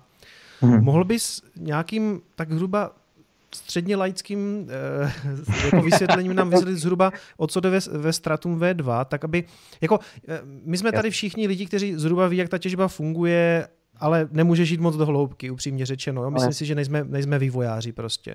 No, v pohodě. Uh, když tak mě zastav. Dobře, dobře. uh, zkusím, zkusím, co půjde. Uh, já jsem na začátku, nebo spoustu minut zpátky, mluvil o tom, že nám napůl uh, směřuje třeba tři čtvrtě milionu spojení. Od těchto těch krabiček, které se připojují na půl, potřebuji dostávat data a potřebuji pravidelně velmi rychle uh, odevzdávat data. A tyhle připojení používá nějaký komunikační protokol. Posí, to posílání zpráv tam a zpátky, uh, typicky se tomu říká protokol. A všechny zařízení na světě dneska používají uh, něco, čemu dneska říkáme Stratum verze jedna, což je protokol, který je postavený na Uh, JSON R P C, takže vlastně textový formát, uh, chytrej, uh, chytrej textový formát, uh, který je velmi neefektivní, co se přenosu dat týče. To prostě bylo to skvělý v době, kdy, to, kdy s tím Marek přišel, tak to vyřešilo problém, který bitcoinová síť v té době, nebo bitcoinový mining v té době měl. Marek Palatinus, uh, podotýkám. Hmm. Uh, ale to z dnešního pohledu, tak jak je uh, Bitcoin mining profesionalizovaná, industrializovaná oblast, tak je hrozně naivní. Jo? A, ale to tomu jako ne, nic nebere na, na, na úžasnosti v té době, ale, ale uh, časy se mění. Tak to se vyvíjí, a, prostě já to chápu, no, že to, tenkrát to zřejmě jako fungovalo dostatečně. Ne, to, hmm. ta, ta, ta, pri, ta principiální změna, kterou Stratum uh, přinesl, byla klíčová. Bez toho by dneska nemohl existovat mining tak, jak funguje. Na druhou stranu to prostě po dalších sedmi, osmi letech zkušeností s miningem ten protokol nemůže jako přežít, nemůže jako vydržet. To, co jsme udělali, je, že jsme vzali tu zkušenost, ať už z pohledu, jak se chovají ty vlastní zařízení, tak tahle ta zkušenost s provozováním půlu, kde na obou stranách prostě ten protokol člověk používá, plus různý scénáře pro farmy, které potřebují mít nějaký proxy servery a teda a teda, těch, těch omezení spoustu. A vlastně jsme navrhli protokol kompletně novej od základu s daní všech vlastností, které jsme tam za celou tu historii chtěli. A tím, že je to from scratch, tak nám to umožňovalo dělat spoustu chytrých věcí, které zvyšují efektivitu toho protokolu, výrazně zmenšují přenosové nároky, zmenšují dokonce i v některých případech třeba desetinásobně C P U load na serverech, takže a teda a teda. A jedna perlička, kvůli který vlastně ten protokol se o něm mluví v obecném bitcoinovém světě, nejenom v miningovém světě, tak je, že uh, jsme, se nám povedlo domyslet, jakým způsobem jde otočit, uh, kdo vybírá, jaký bitcoinový blok vznikne uh, těžením nějakého konkrétního zařízení. Říká se tomu work selection nebo job negotiation, těch termínů je N, uh, trošku se to sedá, ale v principu jde o to, že Uh, farma nebo miner uh, si může vybrat jak blok, vybrat si transakce do bloku, který by chtěl těžit a mm. přesto uh, ří, vykomunikovat si s půlem, já bych chtěl těžit tenhle ten blok, dovol mi to v úzovkách, jo. Protože uh, ne, půl mu nemůže zabránit těžit na tom bloku, není to jako uh, ta, ta te, teorie o tom, kdo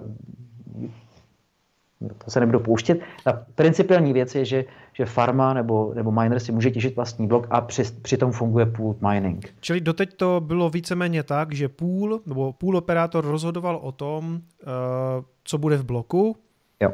A mineři hledali nonce tady tomu bloku, jo. Zavřelo Přesně se tak. to. Okay. Pool je totalitární vládce dneska. Prostě když, když my se ze dne na den rozhodneme, že budeme zlí a budeme uh, cenzurovat transakce nějakým jako nehezkým způsobem, tak prostě nevytěžíme blok uh, z transakcí, která se nám nelíbí. Jo.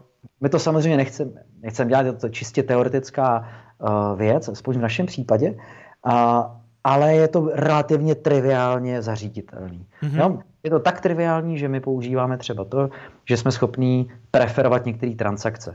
Jo, kdy, když, když potřebujeme, aby třeba naše payouty se dostaly do bloků dost včas, aby nám lidi nepsali, kde mám moje bitcoiny, mm-hmm. tak prostě naše servery preferují tyhle ty transakce v bloku před ostatníma. Je to velmi malá změna, je to, ale je, je to relativně triviální operace na technologické úrovni. Stejným způsobem bychom mohli uh, cenzurovat transakce, což není jako hezká věc v principu. No, když, když prostě bude, když všechny půly se dohodnou, že uh, nebudeme Uh, tady tvoje transakce zamajnovávat, protože prostě budeme vědět, že, že, že chodí z tvojí peněženky, whatever, uh, tak budeš mít problém dostat transakci do sítě, což nikdo nechce. Takže součástí toho protokolu je uh, tahle jako principiální změna, kdy, kdy my chceme umožnit uh, minerům, aby vybírali uh, ty transakce do toho bloku sami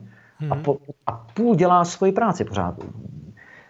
Tam obrovské množství věcí, které půl, půlu zůstává jako práce, přičemž ten, ten miner pořád si jako může vybrat, vybrat ten blok. To principiální shift, který rozhodně slouží jako k větší bezpečnosti sítě, byť je to teda technicky na, jako na dotažení, na dopsání ještě spousta práce, ale, ale ta odezva na to je velmi, velmi, velmi pozitivní a víme, že, že i další půly Uh, dřív nebo později neimplementují, ten tlak bude uh, i od veřejnosti bitcoinový. Mm-hmm.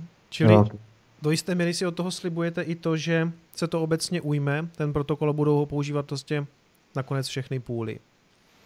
No, to je idea, ale mm-hmm. samozřejmě nikdo nemůže uh, někomu nutit používat ten nový protokol. My jsme se snažili uh, zařídit nebo nadizajnovat ten protokol tak, aby žádná z, ze skupin nebo žádný participant v bitcoinovém miningovém světě uh, na tom netratil. Aby pro všechny tam existoval důvod, nějaká incentiva, proč by měl uh, ten, ten protokol adoptovat.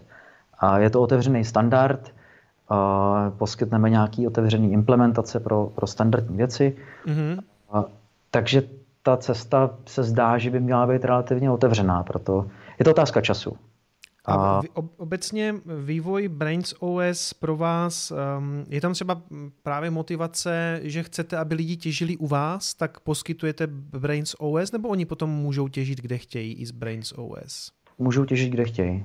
Mm-hmm. A my samozřejmě chceme, aby těžili u nás, mm-hmm. a, ale bylo by to asi, řekněme, proti naší filozofii, aby jsme vydávali produkt, který by je zamykal na, jenom na náš půl.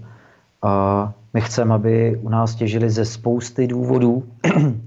A, a Braiins O S je jenom je jeden z produktů, který uh, těm lidem jako dává nějakou hodnotu a, a um, samozřejmě se snažíme uh, hledat ty synergie, takže mm-hmm. to třeba ta enterprise verze.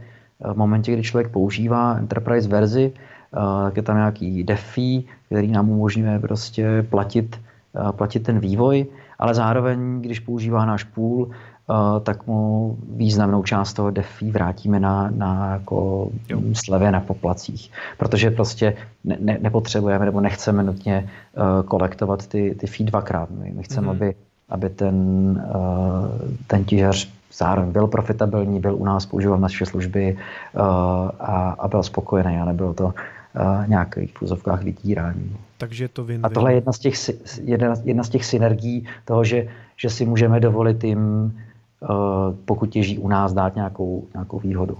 Mm-hmm. OK. To je víceméně všechno tady z těchto věcí, co já jsem chtěl probrat. Teď mám ještě pár takových bonusových otázek, jestli ještě někam nepospícháš. Cokoliv. Cokoliv. Super. Já vůbec nevím, kolik je hodin, takže... Je, to ti klidně řeknu, je půl desáté. Jestli, jestli nikam nepospícháš, tak ne, ne, bych ne, ještě, ještě se poptal, ještě potom uvidíme, jestli budou nějaké otázky tady z publika. Ale eh, já, název mýho kanálu je Bitcoinový kanál, protože to je věc, která jak kdyby fundamentálně já asi nejvíc věřím. Nicméně Bitcoinu mám ve svém portfoliu asi sedmdesát pět procent. Mm-hmm. Tak tam samozřejmě spekuluju i na nějakých takových věcech, jako je, jako je třeba Ethereum a mm-hmm. nějaký další altcoiny. Mě zajímá mm-hmm. tvůj pohled na altcoiny, primárně asi na Ethereum, pak klidně na nějaký jiné altcoiny, A jestli se cítíš být bitcoinovým maximalistou, případně toxickým bitcoinovým maximalistou? ne, necítím se být toxickým bitcoinovým maximalistou. V závislosti na definici bitcoinového maximalisty bych pravděpodobně do nějaký z těch kategorií spadnul. No, pro, pro mě existuje Bitcoin a pak dlouho nic. Mě zajímá, u, u altcoin mě typicky zajímá ta technologie, která je zatím, mm-hmm. uh, protože lidi vymýšlejí uh, úžasné věci, uh, jsou to chytrý stvoření a, a, a některé nápady za, uh, za některými altcoinama jsou, jsou zajímavý. Mm-hmm. Uh, ale z pohledu uh, jako kryptoměny jako takový, tak pro mě má prostě Bitcoin velmi výjimečný postavení. Že v tomhle smyslu byl asi Bitcoin je maximalista. A poslední strašně dlouhou dobu, nevím, půl roku, možná rok, už se, asi už spíš rok se mluví o nějakým DeFi, o decentralizovaných financích, které právě mají stát třeba na Ethereu. Mm-hmm. Um, f- jako fakt si nemyslíš, že tyhle ty věci třeba jako nemají budoucnost na tom Ethereu, že to bude skutečně nakonec jenom Bitcoin nebo něco ve smyslu nějakých DeFi služeb postavených nad Bitcoinem? Já se necítím úplně uh, jako silný v kramflecích říkat, že to uh, tak bude nebo nebude. Mm-hmm. Uh, já tím moc nežiju, nevěnuju tomu moc času, že bych zkoumal, uh, jak, jak, ten, jak ten progres pokračuje. Uh, já mám principiální potíž s automatickýma finančníma systémama nebo algoritmama, protože já když se prostě podívám uh, po realitě, tak vlastně nevidím nikde uh, netriviální algoritmus, který by fungoval ve všech případech. Jo? Mm-hmm. Bez zásahu člověka. Jo? Lidská společnost je extrémně složitá. Vztahy e, lidí, společností jsou velmi komplikovaný v momentě, kdy chce člověk automatizovat do posledního kroku. Jo? V, v prvním přiblížení se dá, dá ukázat spousta jako smluv, jako triviálních, a, než musí a, soudce rozhodnout o nějakých v, tý, do, v době psaní té smlouvy absolutně nepředstavitelných hloupostech. Jo? Mm-hmm. Ale automatizovat ve, ve formě softwaru něco, něco uh, komplikovanějšího, já si prostě nemyslím, že já jsem celý život programátor.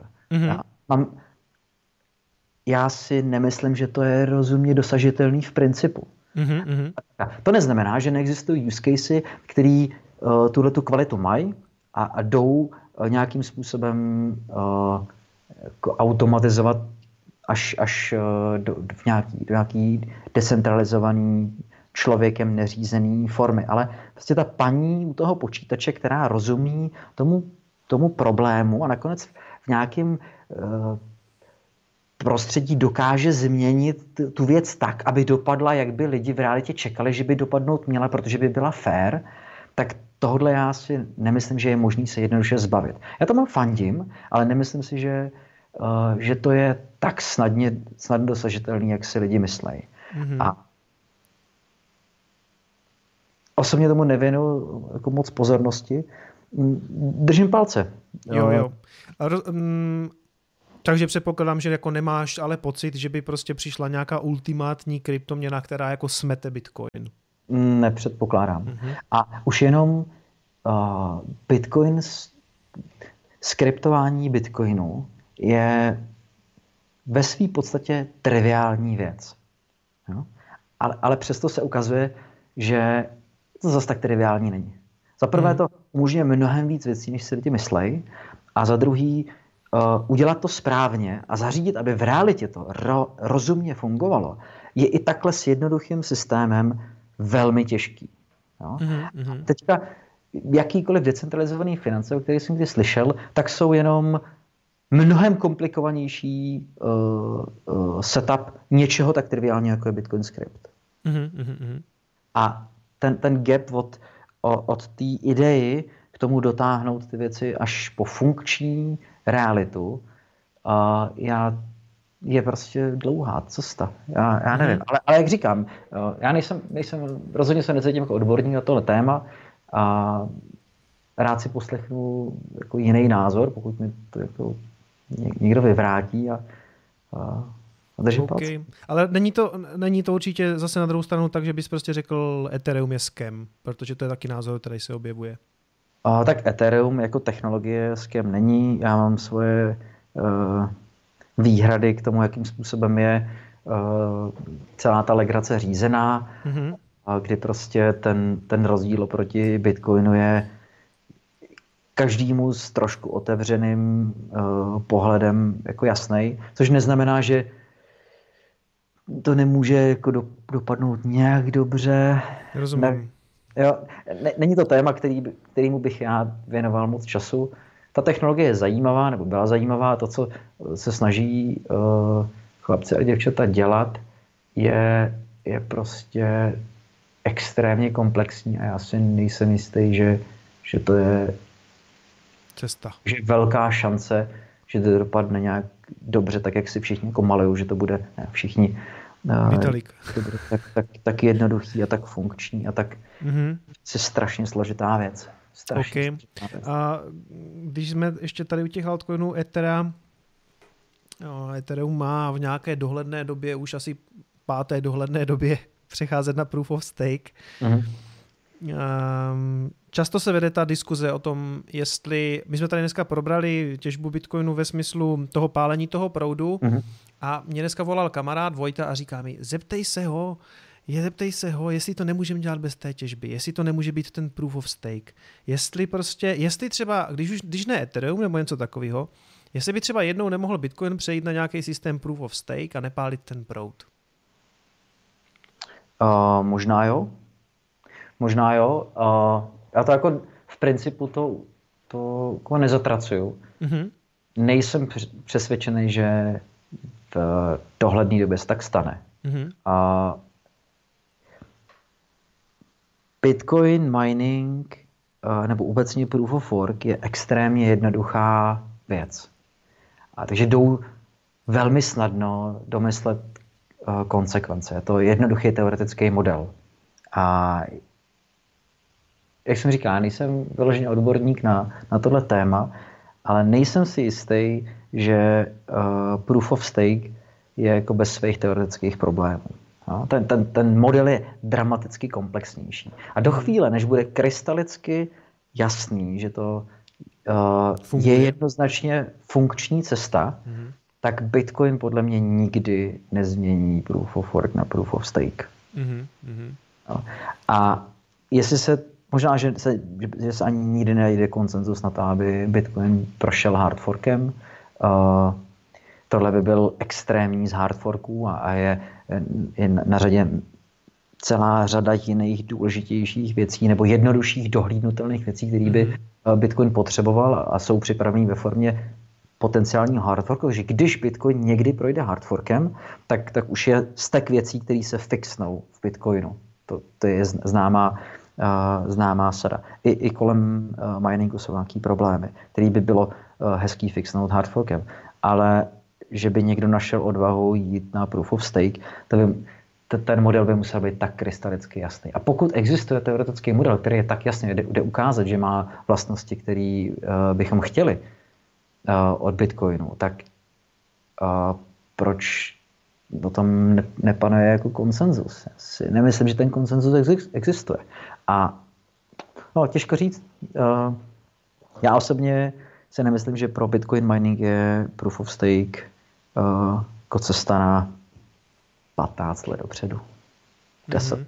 minimálně. OK. Uh, já jsem slyšel i třeba takový zajímavý argument, že je tam vlastně od Satoshiho ten krásný nápad toho, že tam máš ty vstupy z toho reálného světa vlastně. Mm-hmm. Že tam máš ten vstup té elektřiny a to je něco, co vlastně... Ten model je geniální. Geniálně jednoduchý. Mm-hmm. A, a ta, ta vazba na, na fyzikální zákony prakticky ne, nemůže být o, o moc jako čistší. A ten, ten Bitcoin mining je prakticky čistá uh, transformace uh, energie ve, ve výpočet. A teďka aktuální A S I C čipy uh, jsou velmi blízko toho, co je teoreticky možný.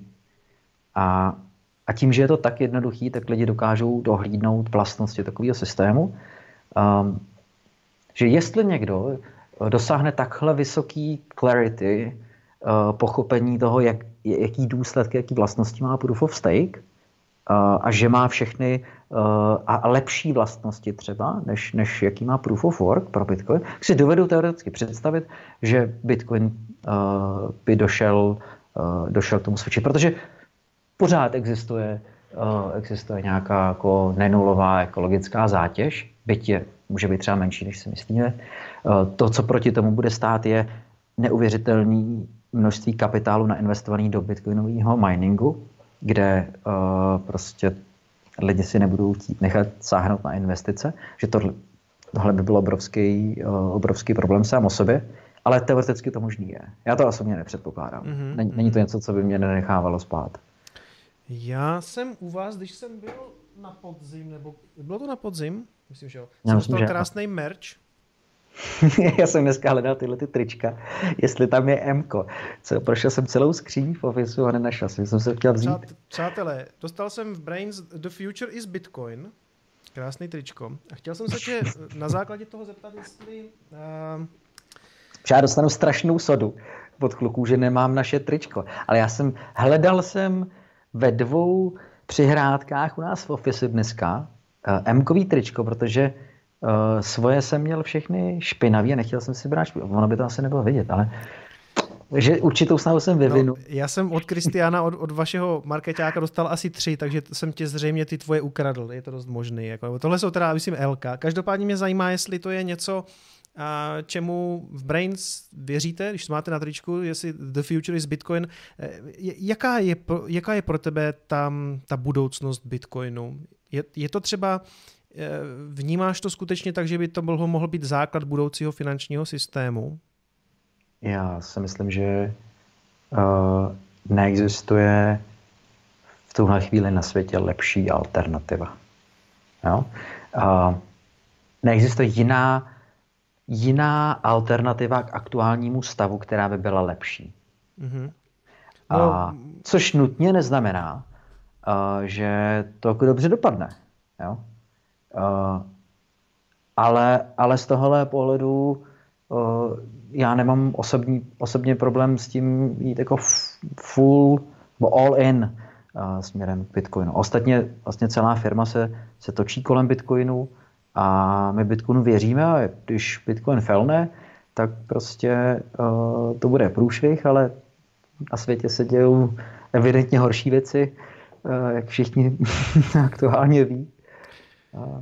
Já to, no, já to vlastně vnímám nějak podobně tak, že mě to vlastně doteďka neukázal nikdo jiný vlastně lepší alternativu k tomu, co máme teď.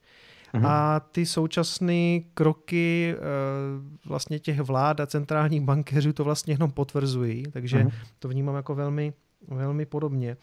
A tak byste se museli minule, minule bavit.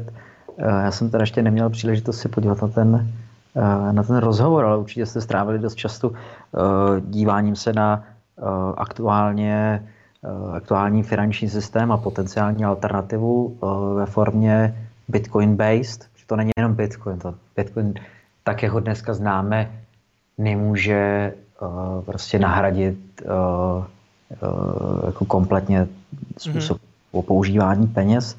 Uh, proto myslím Bitcoin-based. Uh, ta cesta je dlouhá, bla, bla, bla. Ale jak jsem říkal, si nemyslím, že existuje k aktuálnímu systému, o kterém máme svoje pochybnosti, někteří větší, někteří menší, závislosti na to, kolik času jste s tím, s tím, kdo strávil, tak já si nemyslím, že existuje lepší varianta než Bitcoin.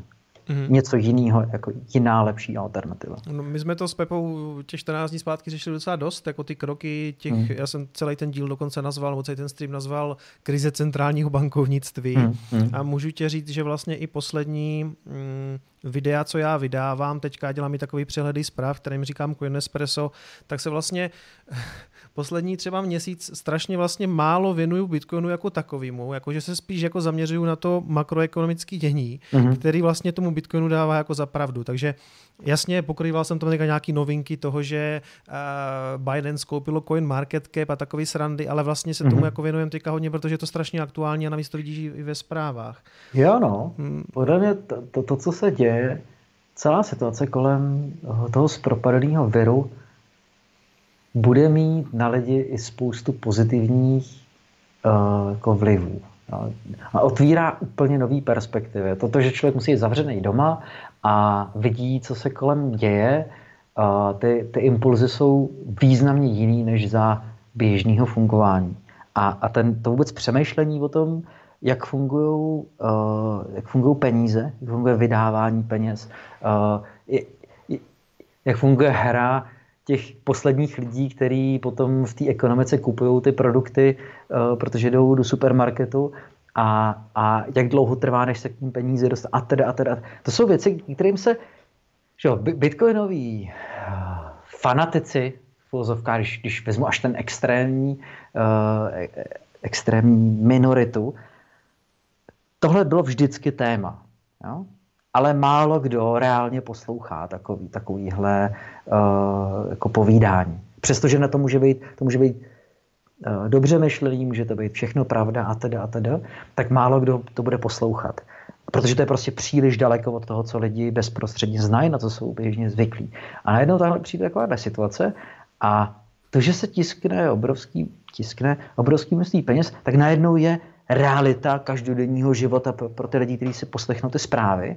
A, a když spolu s tím existuje alternativní pohled na věc, že hele, tohle není úplně jako dobrý nápad, protože, nebo máte takovýhle, tak najednou jsou mnohem jako přístupnější uh, jako alternativnímu pohledu na věc, protože ten jejich svět je najednou dotčený přímo hmm. uh, tou, tou, vlastní, uh, tou vlastní situací, tím... tím uh, No. A taky v době, taky, taky v době, kdy se vlastně nic nedělo, tak já jsem ještě pociťoval jednu věc, když jsem to někomu vysvětloval a vykládal jsem mu, jak funguje ten standardní finanční systém, tak pro ně je to navíc, ta, ta informace je hrozně nekomfortní. Ty, ty to jak kdyby, hmm. ty to nechceš slyšet. Ty chceš slyšet, že je všechno no. OK. A no. teď si myslím, že to daleko víc lidem bude docházet, když to jako uvidí černý na bílým v těch novinách. I když mám teda pocit, že těma novinama, nebo obecně jako třeba televizí, jenom tak prolítne, jako že se, že se uvolnilo kvantitativní uvolňování, Evropská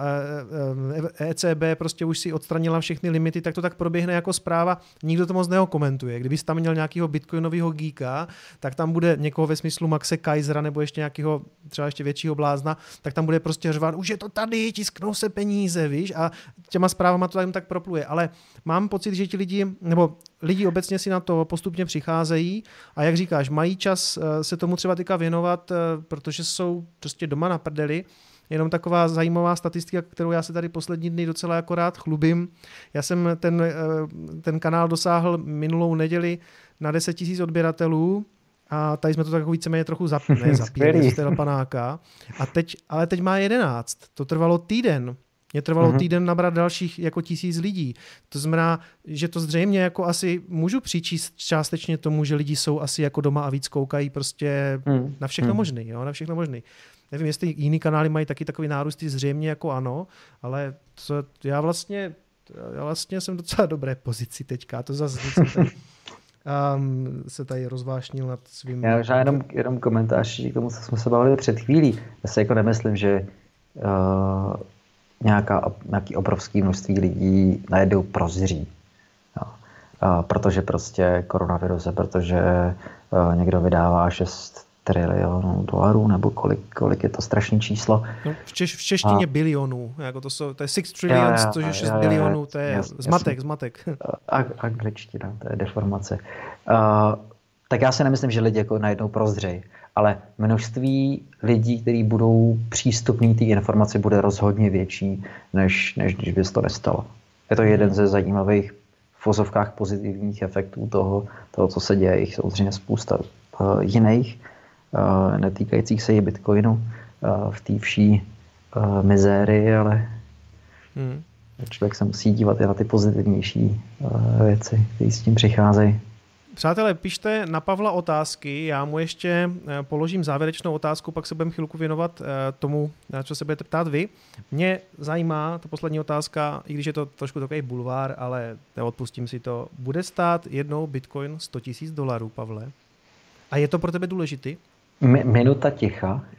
Uh, já si myslím, že jo. Uh, myslím si, že to je víc pravděpodobný, než že to je, uh, že to je nepravděpodobný. Respektive, mm. že ta šance je víc než padesát procent. A jestli je to pro mě podstatný, do míry, uh, asi pro mě cena Bitcoinu je nejdůležitější z toho titulu, že to ovlivňuje fungování té firmy a tu firmu mám rád a ty, ty lidi v ní. A, a cena Bitcoinu asi nejvíc ovlivňuje to, jak můžeme fungovat. Takže v momentě, kdy prostě vím, že, že přijde další halving, přijde tenhle halving, tak já doufám, že, že cena Bitcoinu bude, bude patřičným způsobem růst, tak abychom mohli dělat projekty, které chceme dělat. A i třeba, že budeme pálit náš čas na něčem, co nakonec bude open source, protože to dává smysl. A A k tomu prostě my potřebujeme, aby, aby uh, Bitcoin uh, jako v ceně rostl. Že tohle je asi nej, největší důvod, proč jak mě ovlivňuje cena Bitcoinu. Já samozřejmě mám, uh, mám ušetřený nějaký Bitcoiny, a že z tohohle pohledu by to bylo zajímavé, ale nemyslím si, že, uh, že by můj život byl nějak dramaticky ovlivněný jako v pozitivním smyslu, uh, když by ta cena byla prostě výrazně vyšší. Mm-hmm. Já jsem naštěstí musím zaklepat se, uh, jsem v situaci, kdy pokud ta firma bude fungovat normálně, že, že se všichni uh, rozumně uživí, tak, tak jsem prostě v situaci, kdy jsem na, na takovým tím pomyslným, uh, pomyslnou hranicí, kdy ne, nepotřebuji nic k, ke svýmu spokojenému životu navíc a všechno ostatní je jenom uh, jako luxus, který ve skutečnosti uh, tvoji jako kvalitu života moc nezlepšuje. A, takže já bych samozřejmě byl hrozně rád, kdyby Bitcoin vyskočil na mm. sto tisíc, ale nemyslím si, že to jako můj konkrétně můj život nějak drasticky ovlivňuje víc, než, uh, než to, jak se nám jako bude dařit jako firmě. Jo, vnímám, vnímám to hodně podobně. Dívám se, že tady Bordo Satoshis uh, poslali, nice. po, poslali donate uh, poměrně velký, tři, tři setiny bitcoinu, což není úplně málo, to je asi pět tisíc korun, takže děkuju, přátelé. A píšou, děkujeme za vaši práci, pánové, a gratulujeme ke dvojčatům, kiceme. Děkuju, děkuju. Uh, Petr Bargel posílá donate dvě stě korun a ptá se, jak se bude bránit Fed, E C B a státy, až Bitcoin začne ohrožovat dnešní špatný finanční systém založený na zadlužování našich dětí? Jo, to je dobrá otázka. Nevím, jestli jsem jako správný člověk na to uh, jí odpovědět. Jsem rád, že tentokrát, že tentokrát na to nemusím odpovídat já.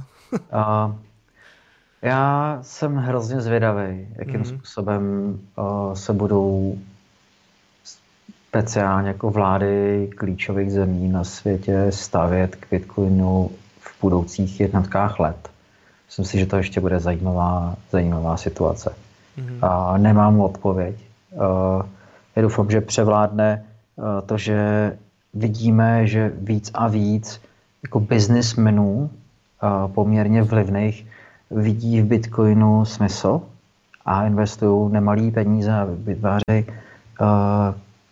řekněme kapitálové fondy pro společnosti, které se uh, aktivně uh, dostávají jak, jak do miningu, tak do, do jiných oblastí Bitcoinu, že věřím tomu, že skrz vliv těchto lidí a vlastně peněz těchto lidí není tak jednoduchý uh, Bitcoin úplně jako ilegalizovat uh, v klíčových ekonomikách, uh, že už jsme se dostali příliš daleko, že příliš vlivným lidem záleží na Bitcoinu i z ekonomických důvodů.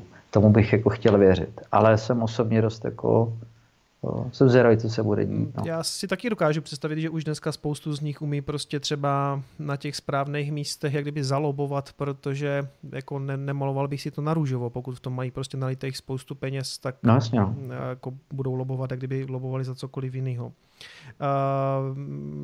Uh, Karel Čech se ptá, jestli se bojíš nějakým způsobem kvantových počítačů. Uh, ne. Uh, to je takhle. Ne v kontextu Uh, ne v kontextu Bitcoin miningu. Zajímavý, zajímavá otázka je, uh, jak se dostat k Satoshiho coinům, uh, kde prostě dostatečně silný kvantový počítač uh, by to umožnil a ten, ta, ten, ten šok, který by to na trzích způsobilo, tak děj se vůle boží trošku. To mm-hmm. samozřejmě lokální výkyv a uh, ta situace by se nějakým způsobem dlouhodobě srovnala. Co se miningu týče, tak já jsem měl příležitost se uh, dostat k kvantovému počítači skrz jednoho známého uh, profesora na Michiganské univerzitě pár let zpátky a řešili jsme právě otázku, jestli bychom nemohli, že ne, přes nějaký grant prostě měl přístup léta, léta zpátky k nějakému, nějakému kvantovému počítači a tak jsme u piva na nějaký konferenci řešili, jestli teda to jako neskusíme, a, a, ale bohužel prostě mining Uh, nejde optimalizovat nebo nejde zrychlit kvantovýma počítačema, uh, že ta kryptografie jde napadnout kvantovýma počítačema, mining ne. Uh, takže kromě uvolnění uh, Satoshiho coinů, který jsou jako první na ráně, uh, tak, tak vlastně se moc nebojím. Plus to, pořád je to uh, jsou různý názory na to, jak daleko se dá rozumě dostat s kvantovým počítačem. A je pravda, že to sleduju, ale ne, že bych se jako vyloženě bál. Mm-hmm. Tady Vemruma se ptá, ahoj Pavle, máš N F C čip v ruce? Nemám, ale vím o tom, že to existuje. A dokonce jsem chviličku uvažoval, že bych si ho uh, jako nechal nastřelit, ale... No, mě to... Ne, takhle, dělej si samozřejmě, co chceš, ale já ti řeknu, z jakého důvodu bys to neměl dělat, jo? Vždycky, když někam přijde nějaký bitcoinový evangelista, řekněme, typu Dominik Stroukal třeba, třeba byl u Xavera, tak první otázka je, vy máte ty bitcoiny a vy je máte v té ruce, vy máte čip v ruce a pak zabijou deset až patnáct minut diskuzi o tady tom nesmyslu, která vlastně vůbec nesouvisí jo. s bitcoinem. Jo. Jo, takže jo, takže si... dej si ho tam, ale naprosto, nikdy to neříkej. Naprosto souhlas, naprosto souhlas. Uh... Ne, nechci říct, že bych o tom uvažoval úplně jako realisticky. Jenom strávil jsem pár minut přemýšlením o tom, co by to reálně znamenalo a jak moc je to dobrý nápad. A, a ve svém případě jsem došel k tomu, že, že to jako neudělám. Ale... Tady se Pakon ptá, prosím o zdroj informace, že těžba je z obnovitelných zdrojů. A to, k tomu je nějaká studie, že? Nějaká Cambridge nebo něco takového. Přemýšlím, jak se jmenuje ta, ta agentura, respektive ta firma, která vydává. Teď nedávno jsme měli zajímavou diskuzi v Londýně s člověkem, který je z té firmy. Já si musím vzpomenout. Já si musím vzpomenout ještě, než, než to ustřihnem. Coin, něco, ale firmy v téhle oblasti se všechny jmenují Coin nebo Bit, nebo mm-hmm. takže to nepomáhá. To, to nevadí. Pavle, kdyby si za to vzpomněl, tak mi to potom třeba hoď na Telegram nebo tak, pak ono, já se to pokusím zjistit, ale já jsem tu studii viděl taky, že by měla, že ono to odpovídá tomu, že se snaží ti mineři vlastně dostat vlastně na nízké ceny a paradoxně ty nízké ceny jsou vlastně u těch obnovitelných zdrojů, což málo kdo prostě očekává. A Combine tady píše CoinShares. Jo, jo. Tak, jo, tak by myslím, to mohlo být to... CoinShares, já, výborně. Mě to tak napadlo, nemu... ale... ale... Já si myslím, že to je CoinShares. Ještě se tady někdo ptá, názor na Ethereum, to jsme ale řešili, Martine, tak to nemusíme už asi, asi nemusíme opakovat, ještě se tady ptá někdo na názor na X R P Ripple. No to stačí. Jo, já to mám, já na to mám celý video na Ripple a vlastně by stačilo a... dělat... Nejsem si jistý, že mám jakýkoliv relevantní informace, které bych mohl rozumně sdílet. Mě osobně Ripple nezajímá. Okay. Ale, ale hanit něco, co člověk, čemu člověk nerozumí, je samozřejmě jednoduchý.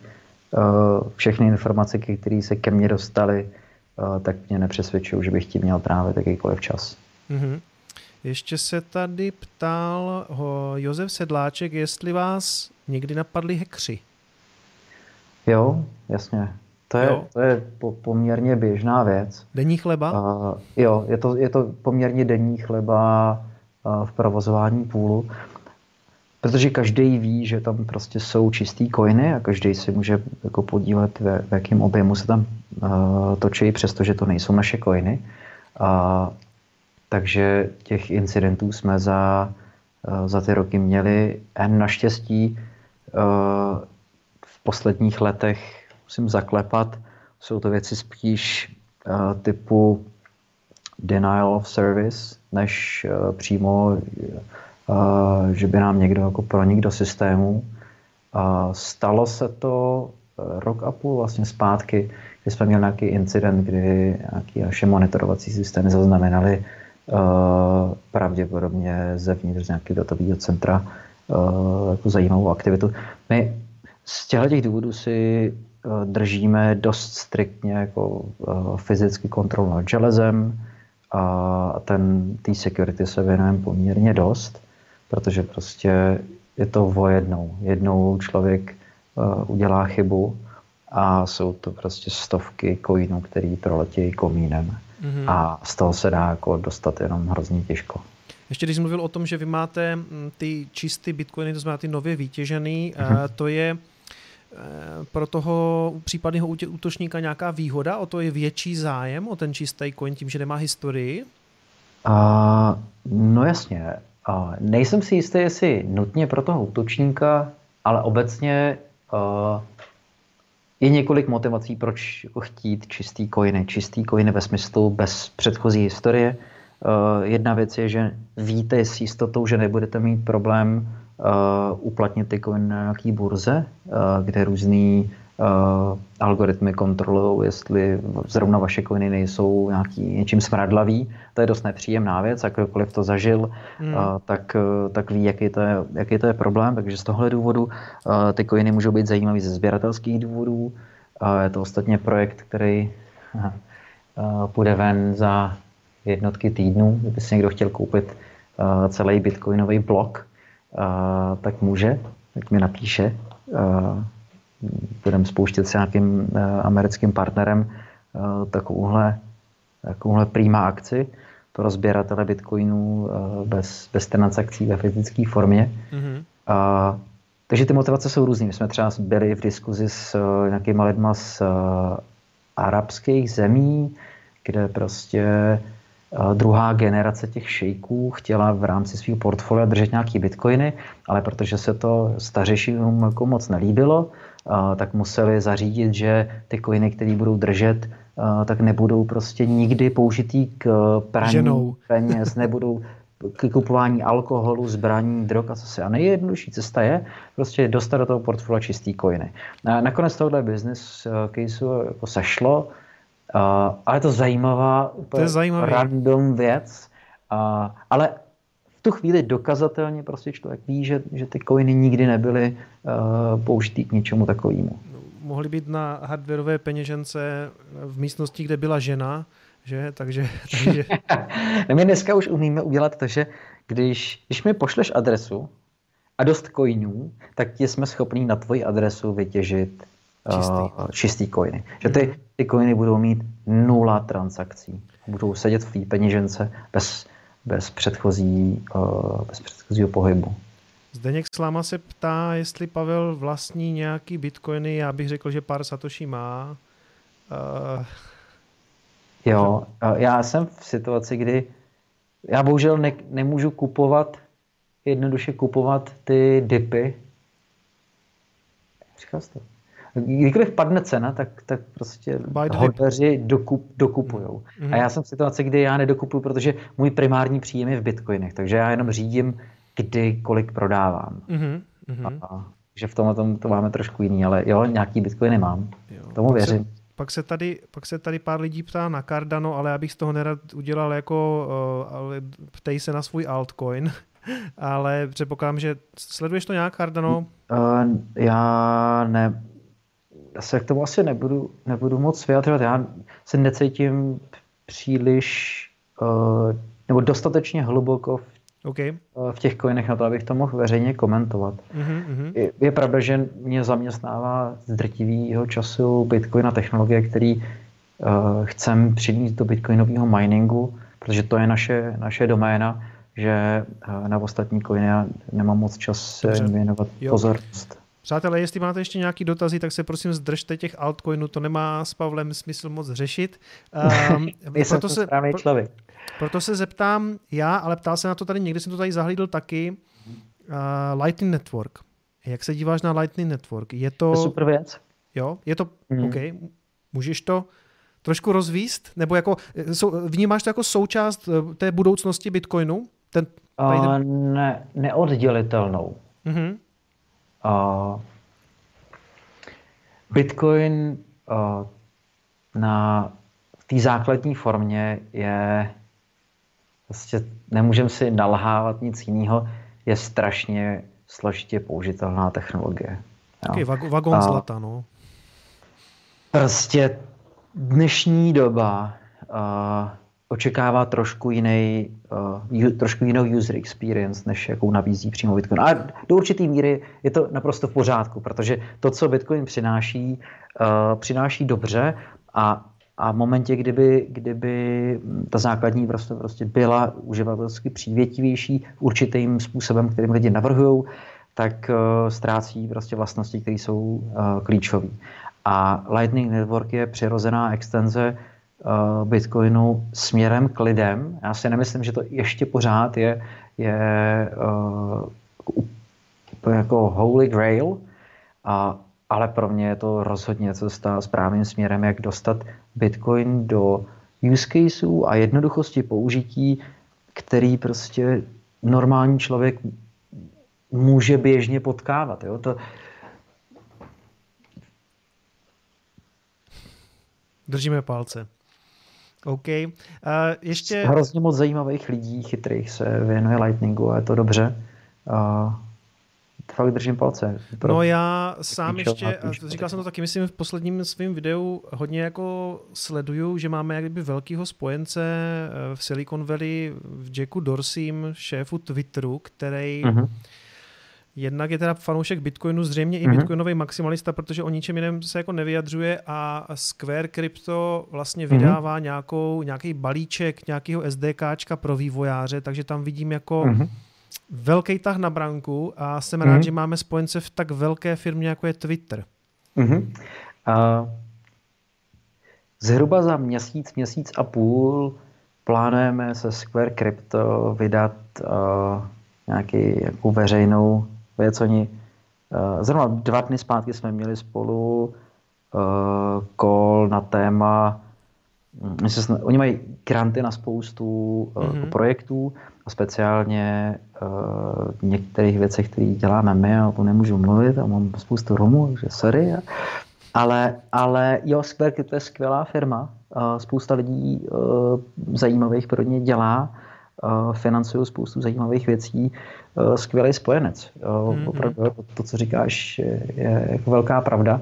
A jestli se naplní to, co víme, že, že, že připravují, co všechno chtějí dál jako dělat, vyloženě v, bit, v podpoře rozvoje Bitcoinu, tak je to skvělý. Čím víc takových firm, tím líp.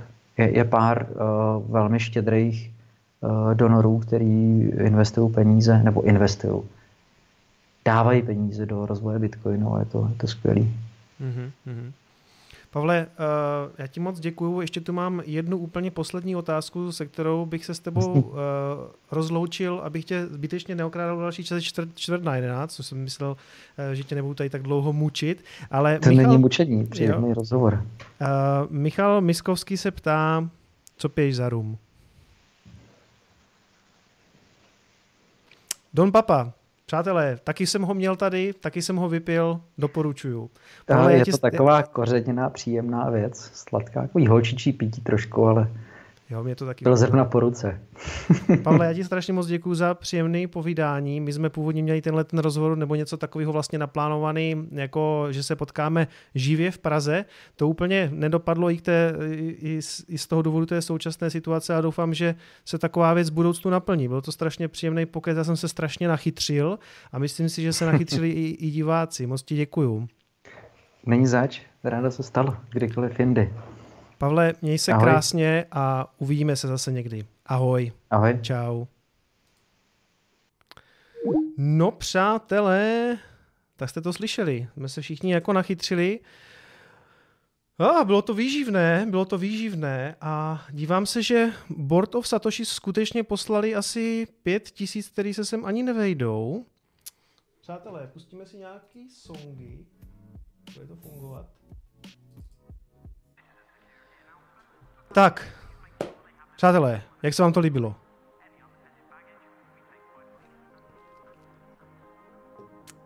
Mě prdne brain, jak jsem se nachytřil. Já jsem se, přátelé, taky docela nachytřil, no. Ale dívám se, že tady budu muset spravit na tom donation goalu, na, tady na tom, kde to máme. Tady se to totiž, to se mi hrozně nelíbí. Já jsem uchyl na to, aby to bylo všechno v pohodě. Ono se to tam nevejde. Částka je tak velká od Bordo Satoshis. Přátelé, moc vám děkuju. Moc vám děkuju za podporu. A super, super týpek, docela jiný level í kvé. No, jo, jo. A byl to jeden z takových těch rozhovorů, kdy jsem musel se docela jako hodně soustředit, ale bylo to super, protože jsem se strašně dozvěděl. Myslím, že jsme se všichni jako hodně dozvěděli. Přátelé, já s váma tady určitě ještě do minimálně půl třeba zůstanu, ještě o tom pokecáme. Poprosím vás, jestli se vám tenhle ten rozhovor líbil, prosím olajkujte video a já si mezi tím skočím na záchod.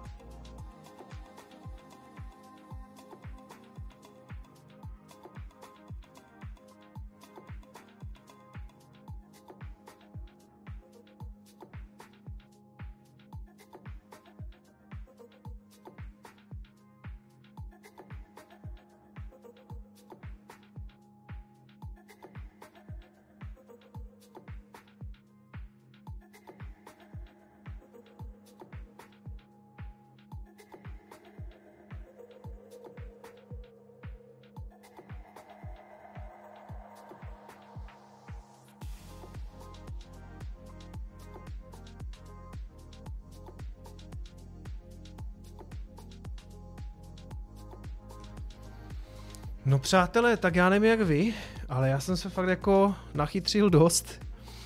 A hlavně teda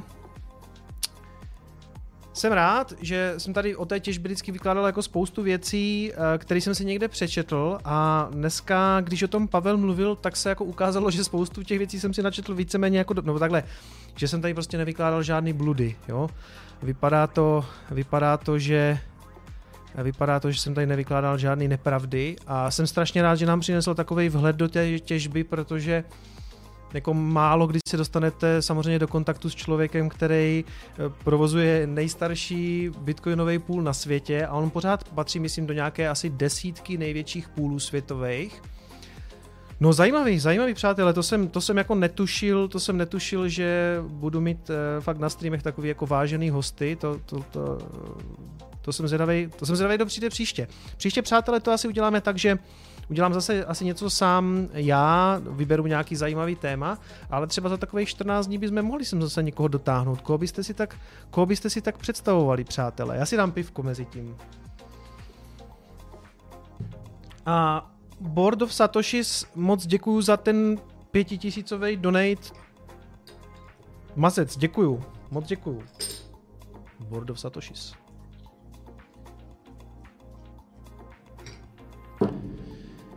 Sympaťák Pavel a sub... Eh, Pavel je sympaťák, no, to jakože to bylo... To byl příjemný pokec. No, no, no! Petr Bargel posílá dvě stovky. Super video, zase jsem chytřejší. Pavlovi díky a tobě taky kicme. Petře, Petře, moc děkuji za donate. Ah, borce z paralelní polis, tesaři z Cardana. Ah, tam eh, s, s Jaroměrem tesařem jsme se bavili, že by mohlo něco být, to bychom taky mohli udělat. Petr Mára, to nevím, jestli by přijal. Možná je všechno. On se dal na trošku jiný jako režim. Dneska jsem viděl od něho další video. Přátelé, viděli jste od Petra Máry video pokračování toho, pokračování toho plánu B. Možná by do toho šel. Možná by toho šel. Jaromír Tesář, ano. Xaviera, někdo je Xavier, to myslíš jakože Xavera? Hey, toho ne, ten nám, nám obytku nic nepoví. Když má ve středu B C H to pulení. Uh, Bitcoin Cash? Beru všechno. Beru všechno. Směnit na Bitcoin se dá všechno. I když já, ne, já ještě teda pořád pokračuju v lehkém směňování do, do Etherea. No, mimochodem to se mi taky líbilo, že, mm, že Pavel vám neřekne prostě takový to, co mají někteří Bitcoin maximalisti, prostě to je scam, to je nesmysl o Etheru. On prostě, on si jede Bitcoin, říkal vlastně, že to jako nějak extra nesleduje, nápady v Etheru určitě zajímavý, ale jako zbytečně to nehanil, to, to se mně jako líbí, jo, ani, ani vlastně k tomu Ripple, X R P jsem neměl potřebu jako nějak vyjadřovat, to mně přijde sympaticky. Uh, Jako já někdy se vyjadřuju, pak toho třeba jako trošku lituju, takže prostě ten přístup je jako, jako velmi, velmi rozumnej. Karel Filner, to by bylo taky možná zajímavý. Uh, Dominik Stroukal, to si myslím, že by mohlo klapnout, protože my v nějakém kontaktu samozřejmě jsme od toho, od toho podcastu, co jsme dělali v Praze, který já postupně vypouštím, to jste se si všimli, vždycky tam přistane, jak to, že nemáme roušky, protože, protože to, přátelé, Gordy posílá stovku, děkuju. Dneska nachytřeno až až skvělý stream, jeden z nejlepších, dovolím si tvrdit, děkuju dobrá moc, Gordy. Práce. Děkuju moc. Uh, Gordy, uh, Gordy, my si s Gordym taky psali, Gordy je tady kousek od Prostějova. Nechci, nechci ho úplně vyzrazovat, ale v jedné vesničce, kde se vyrábí výborný kyselý zelí. Um, dost mě bavil Miros, uh, Miroslav Kalousek u Standy. Ten tady kombajne asi hned tak nebude a ani nevím moc, co by tady dělal. Ale jakože rozumím, že to nezmíníš kvůli tomu. Taiwan Talks posílá. Pokračuj v tom, co děláš. Je to super pro budoucnost Bitcoinu. Uh, Lukáš Uhlíř posílá deset tisíc. Asi jo, přátelé.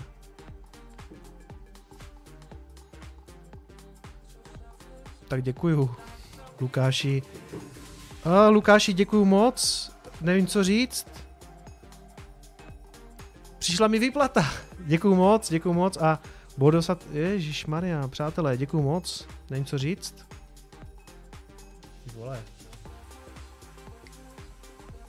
Ty vole, neblbněte. No jo, je to deset tisíc, já to tady vidím, mají. To je jako... Děkuju, děkuju. Bordo Satoshis pět set. E, to, to mě trochu rozhodilo, přátelé, ale... Ty vole, děkuju. E, Kicome panáka, já tady žádného teďka nemám a nechci vás opouštět, ale otevřel jsem si pivko. A... Lukáši, moc děkuju, moc děkuju. No, uh, takže budeme kupovat GoPro, no, budeme kupovat GoPro, protože jsme na něho vybrali, vybrali jsme, vybrali jsme daleko víc, děkuju moc. Do prdele, to zase bude práce. Ale je mi to jedno. uh, uh, to jsem samozřejmě teďka citoval Adolfína, kterého jste mi tady ukazovali posledně.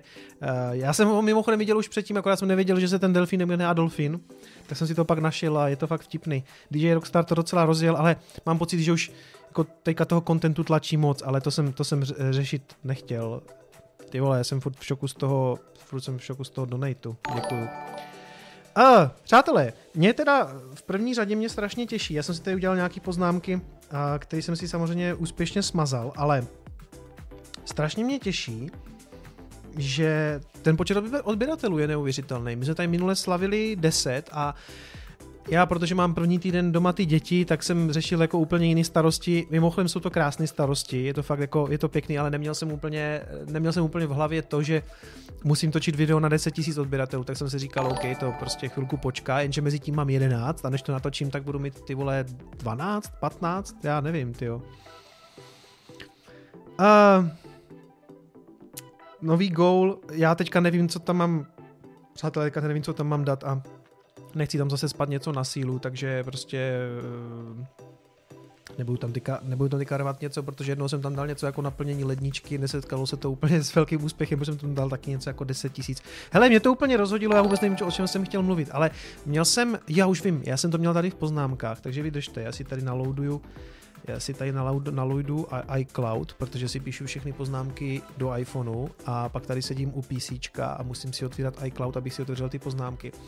Já v první řadě se vám chci ještě o, omluvit za ten zpožděný start, ale já v okamžiku, když jsem zmáčkl jako streamovat, tak mi to napsalo, a, tak mi to napsalo, že mám starý ovladače na grafickou kartu, což jsem předtím nikdy neviděl.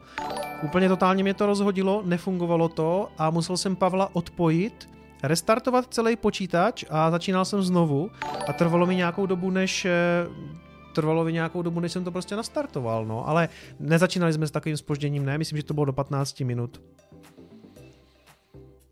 Uh, Kicome, viděl si tu přednášku dneska v Paralelní poli, byly tam desítky lidí, vypadalo to, jako kdyby tam nikdo neviděl, co se děje venku, žádné roušky, nic. Hele, to jsem neviděl, ale oni možná pouštěli jenom nějaký záznam, to si nemyslím, že by úplně si jako lajzli, to nejsou zrovna úplně lidi, kteří by takovou věc jako podcenili, protože tam teďka vysílají a všichni mají roušky, takže to byl zřejmě nějaký záznam. Jiříko, tohle spíše dobrá práce, nese ovoce, je vidět, že co děláš, děláš značením a kvalitě. Moc děkuju, Jirko, moc děkuju. Jirka je, myslím, jeden z mých O Gs, je to tak? Z Original Gangsters. Přátelé, já jsem tady měl, já mám poznámky, na, já mám nějaké otázky na Discordu už z minula a dostanu se na ně v tom příštím dílu. Dneska to už nebudem tlačit, dneska, dneska už to nebudem tlačit, protože jsou tam docela jako zajímavé otázky, které já tady nechci jako nějakým způsobem odbít. Za ten, já jsem vlastně pořád hrozně takový jako najete ještě z toho rozhovoru s tím Pavlem, protože to byla fakt jako smršť jako informací, ze kterých vlastně já můžu jako kdyby dál čerpat. A myslím, že se mi docela vyplatila ta příprava na něho a vy jste taky kladli dobré otázky, já jsem se úplně, třeba mě by vůbec, já jsem vůbec v poznámkách neměl otázku na Lightning Network, to jsem se úplně zapomněl zeptat, takže to jsem moc rád, to jsem moc rád, že jste se zeptali. Um, sta, da, da, da, da, co pak tady mám? Jo, přátelé, to jsem chtěl říct. V Olomouci, v Olomouci uh, vyrostl billboard, obrovský, takový ten bigboard, uh, s reklamou na bitcoinový kanál. A já i vím, kdo ho tam dal. Dal ho tam jeden z mých fanoušků, který se jmenuje Aleš Říhošek, který má reklamní agenturu. A já jsem, já už to mám, já to, já to zavěsím na Facebook a zavěsím, zavěsím to asi i na YouTube, abyste to viděli, protože tam se dají dávat taky fotky. Normálně, ty vole, my jsme se potkali s tím Alešem někdy minulý rok v létě a on říká, že mě sleduje a že je to super a že Bitcoinu hrozně fandí a že má, že má reklamku a že kdyby chtěl nějaký billboard a já říkám, já nevím, co bych na něho dával, Aleši, jo, prostě já to těm lidem úplně nechci jako nějak cpat. A on ne, podívej se, jsem tam, jsem tam prostě, to třeba nemám všechno vyprodaný, nebo je tam třeba na čtrnáct dní volno, mě to stojí jenom ten tisk a já ti to klidně jako, já ti to klidně poskytnu, ten prostor. A teď to tam visí, no, teď tam fakt jako já jsem, já mám billboard, přátelé, já mám v Olomouci billboard, za který nevím, kolik bych normálně dal, ale zdravím Aleše, Aleši, nevím, jestli se díváš. A já jsem to ještě, uh, ukaž teď, já přemýšlím, jak bych vám to ukázal, protože, protože to nemám nikde,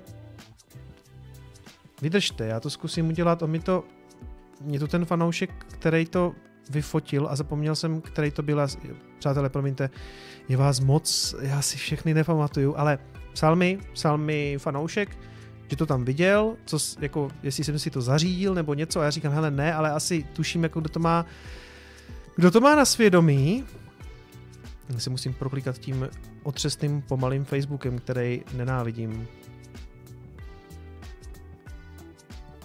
Aleš je borec, no, Aleš je borec. Kde to je? Matěj Škoda mi to poslal, můj fanoušek Matěj Škoda. Ne, takhle bychom to udělali. No, tady, to, tady, tady je to špatný, ale to, jak se to tady dělá? Moment.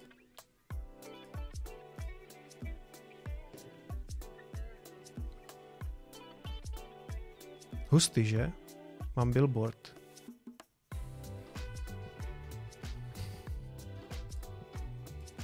To je masakr.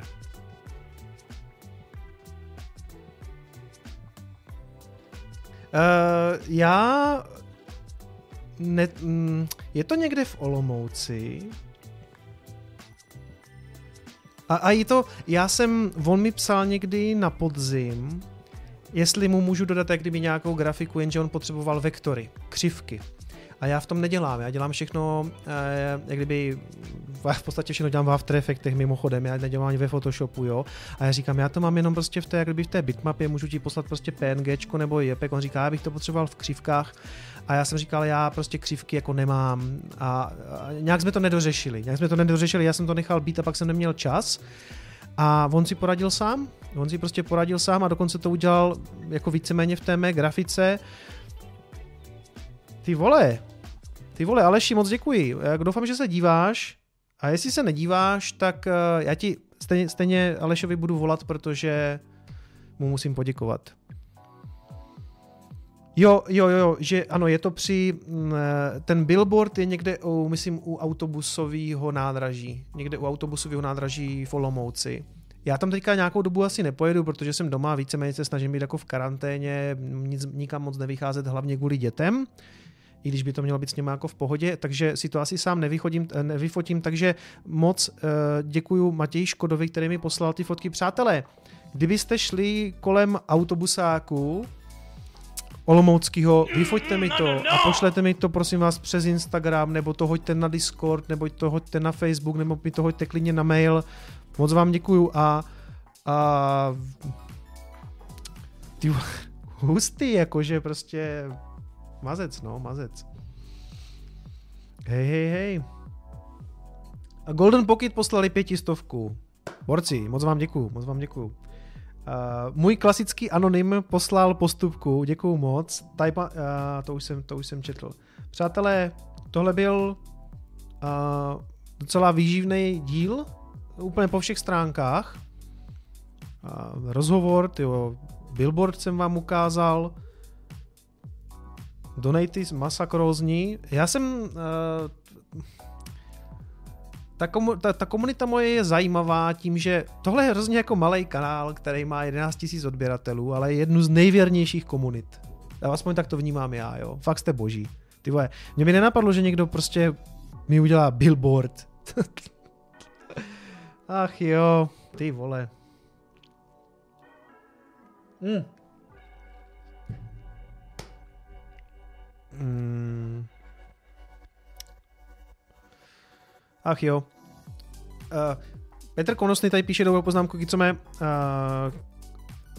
tady píše, že přes ten chat nejde vidět ta moje kouzelná krabička. Mm, no, no, no. No, já popřemýšlím, jestli ještě to nějak jako poměnit. Uh, něco s tím, něco s tím jako vymyslíme. Něco s tím vymyslíme. Otázka, jestli tam ten chat jako je fakt potřeba, jestli je to dobrý, že tam je ten chat, jako já vím, že třeba lidi, uh, my jsme to tady řešili, ale lidi, lidi, co se dívají na telce, říkají, že je to tam jako docela dobrý. Přátelé, už nic moc dneska řešit nebudem, jenom uh, krátká, um, co jsem to chtěl říct, uh, krátká zmínka ještě k té Tesle.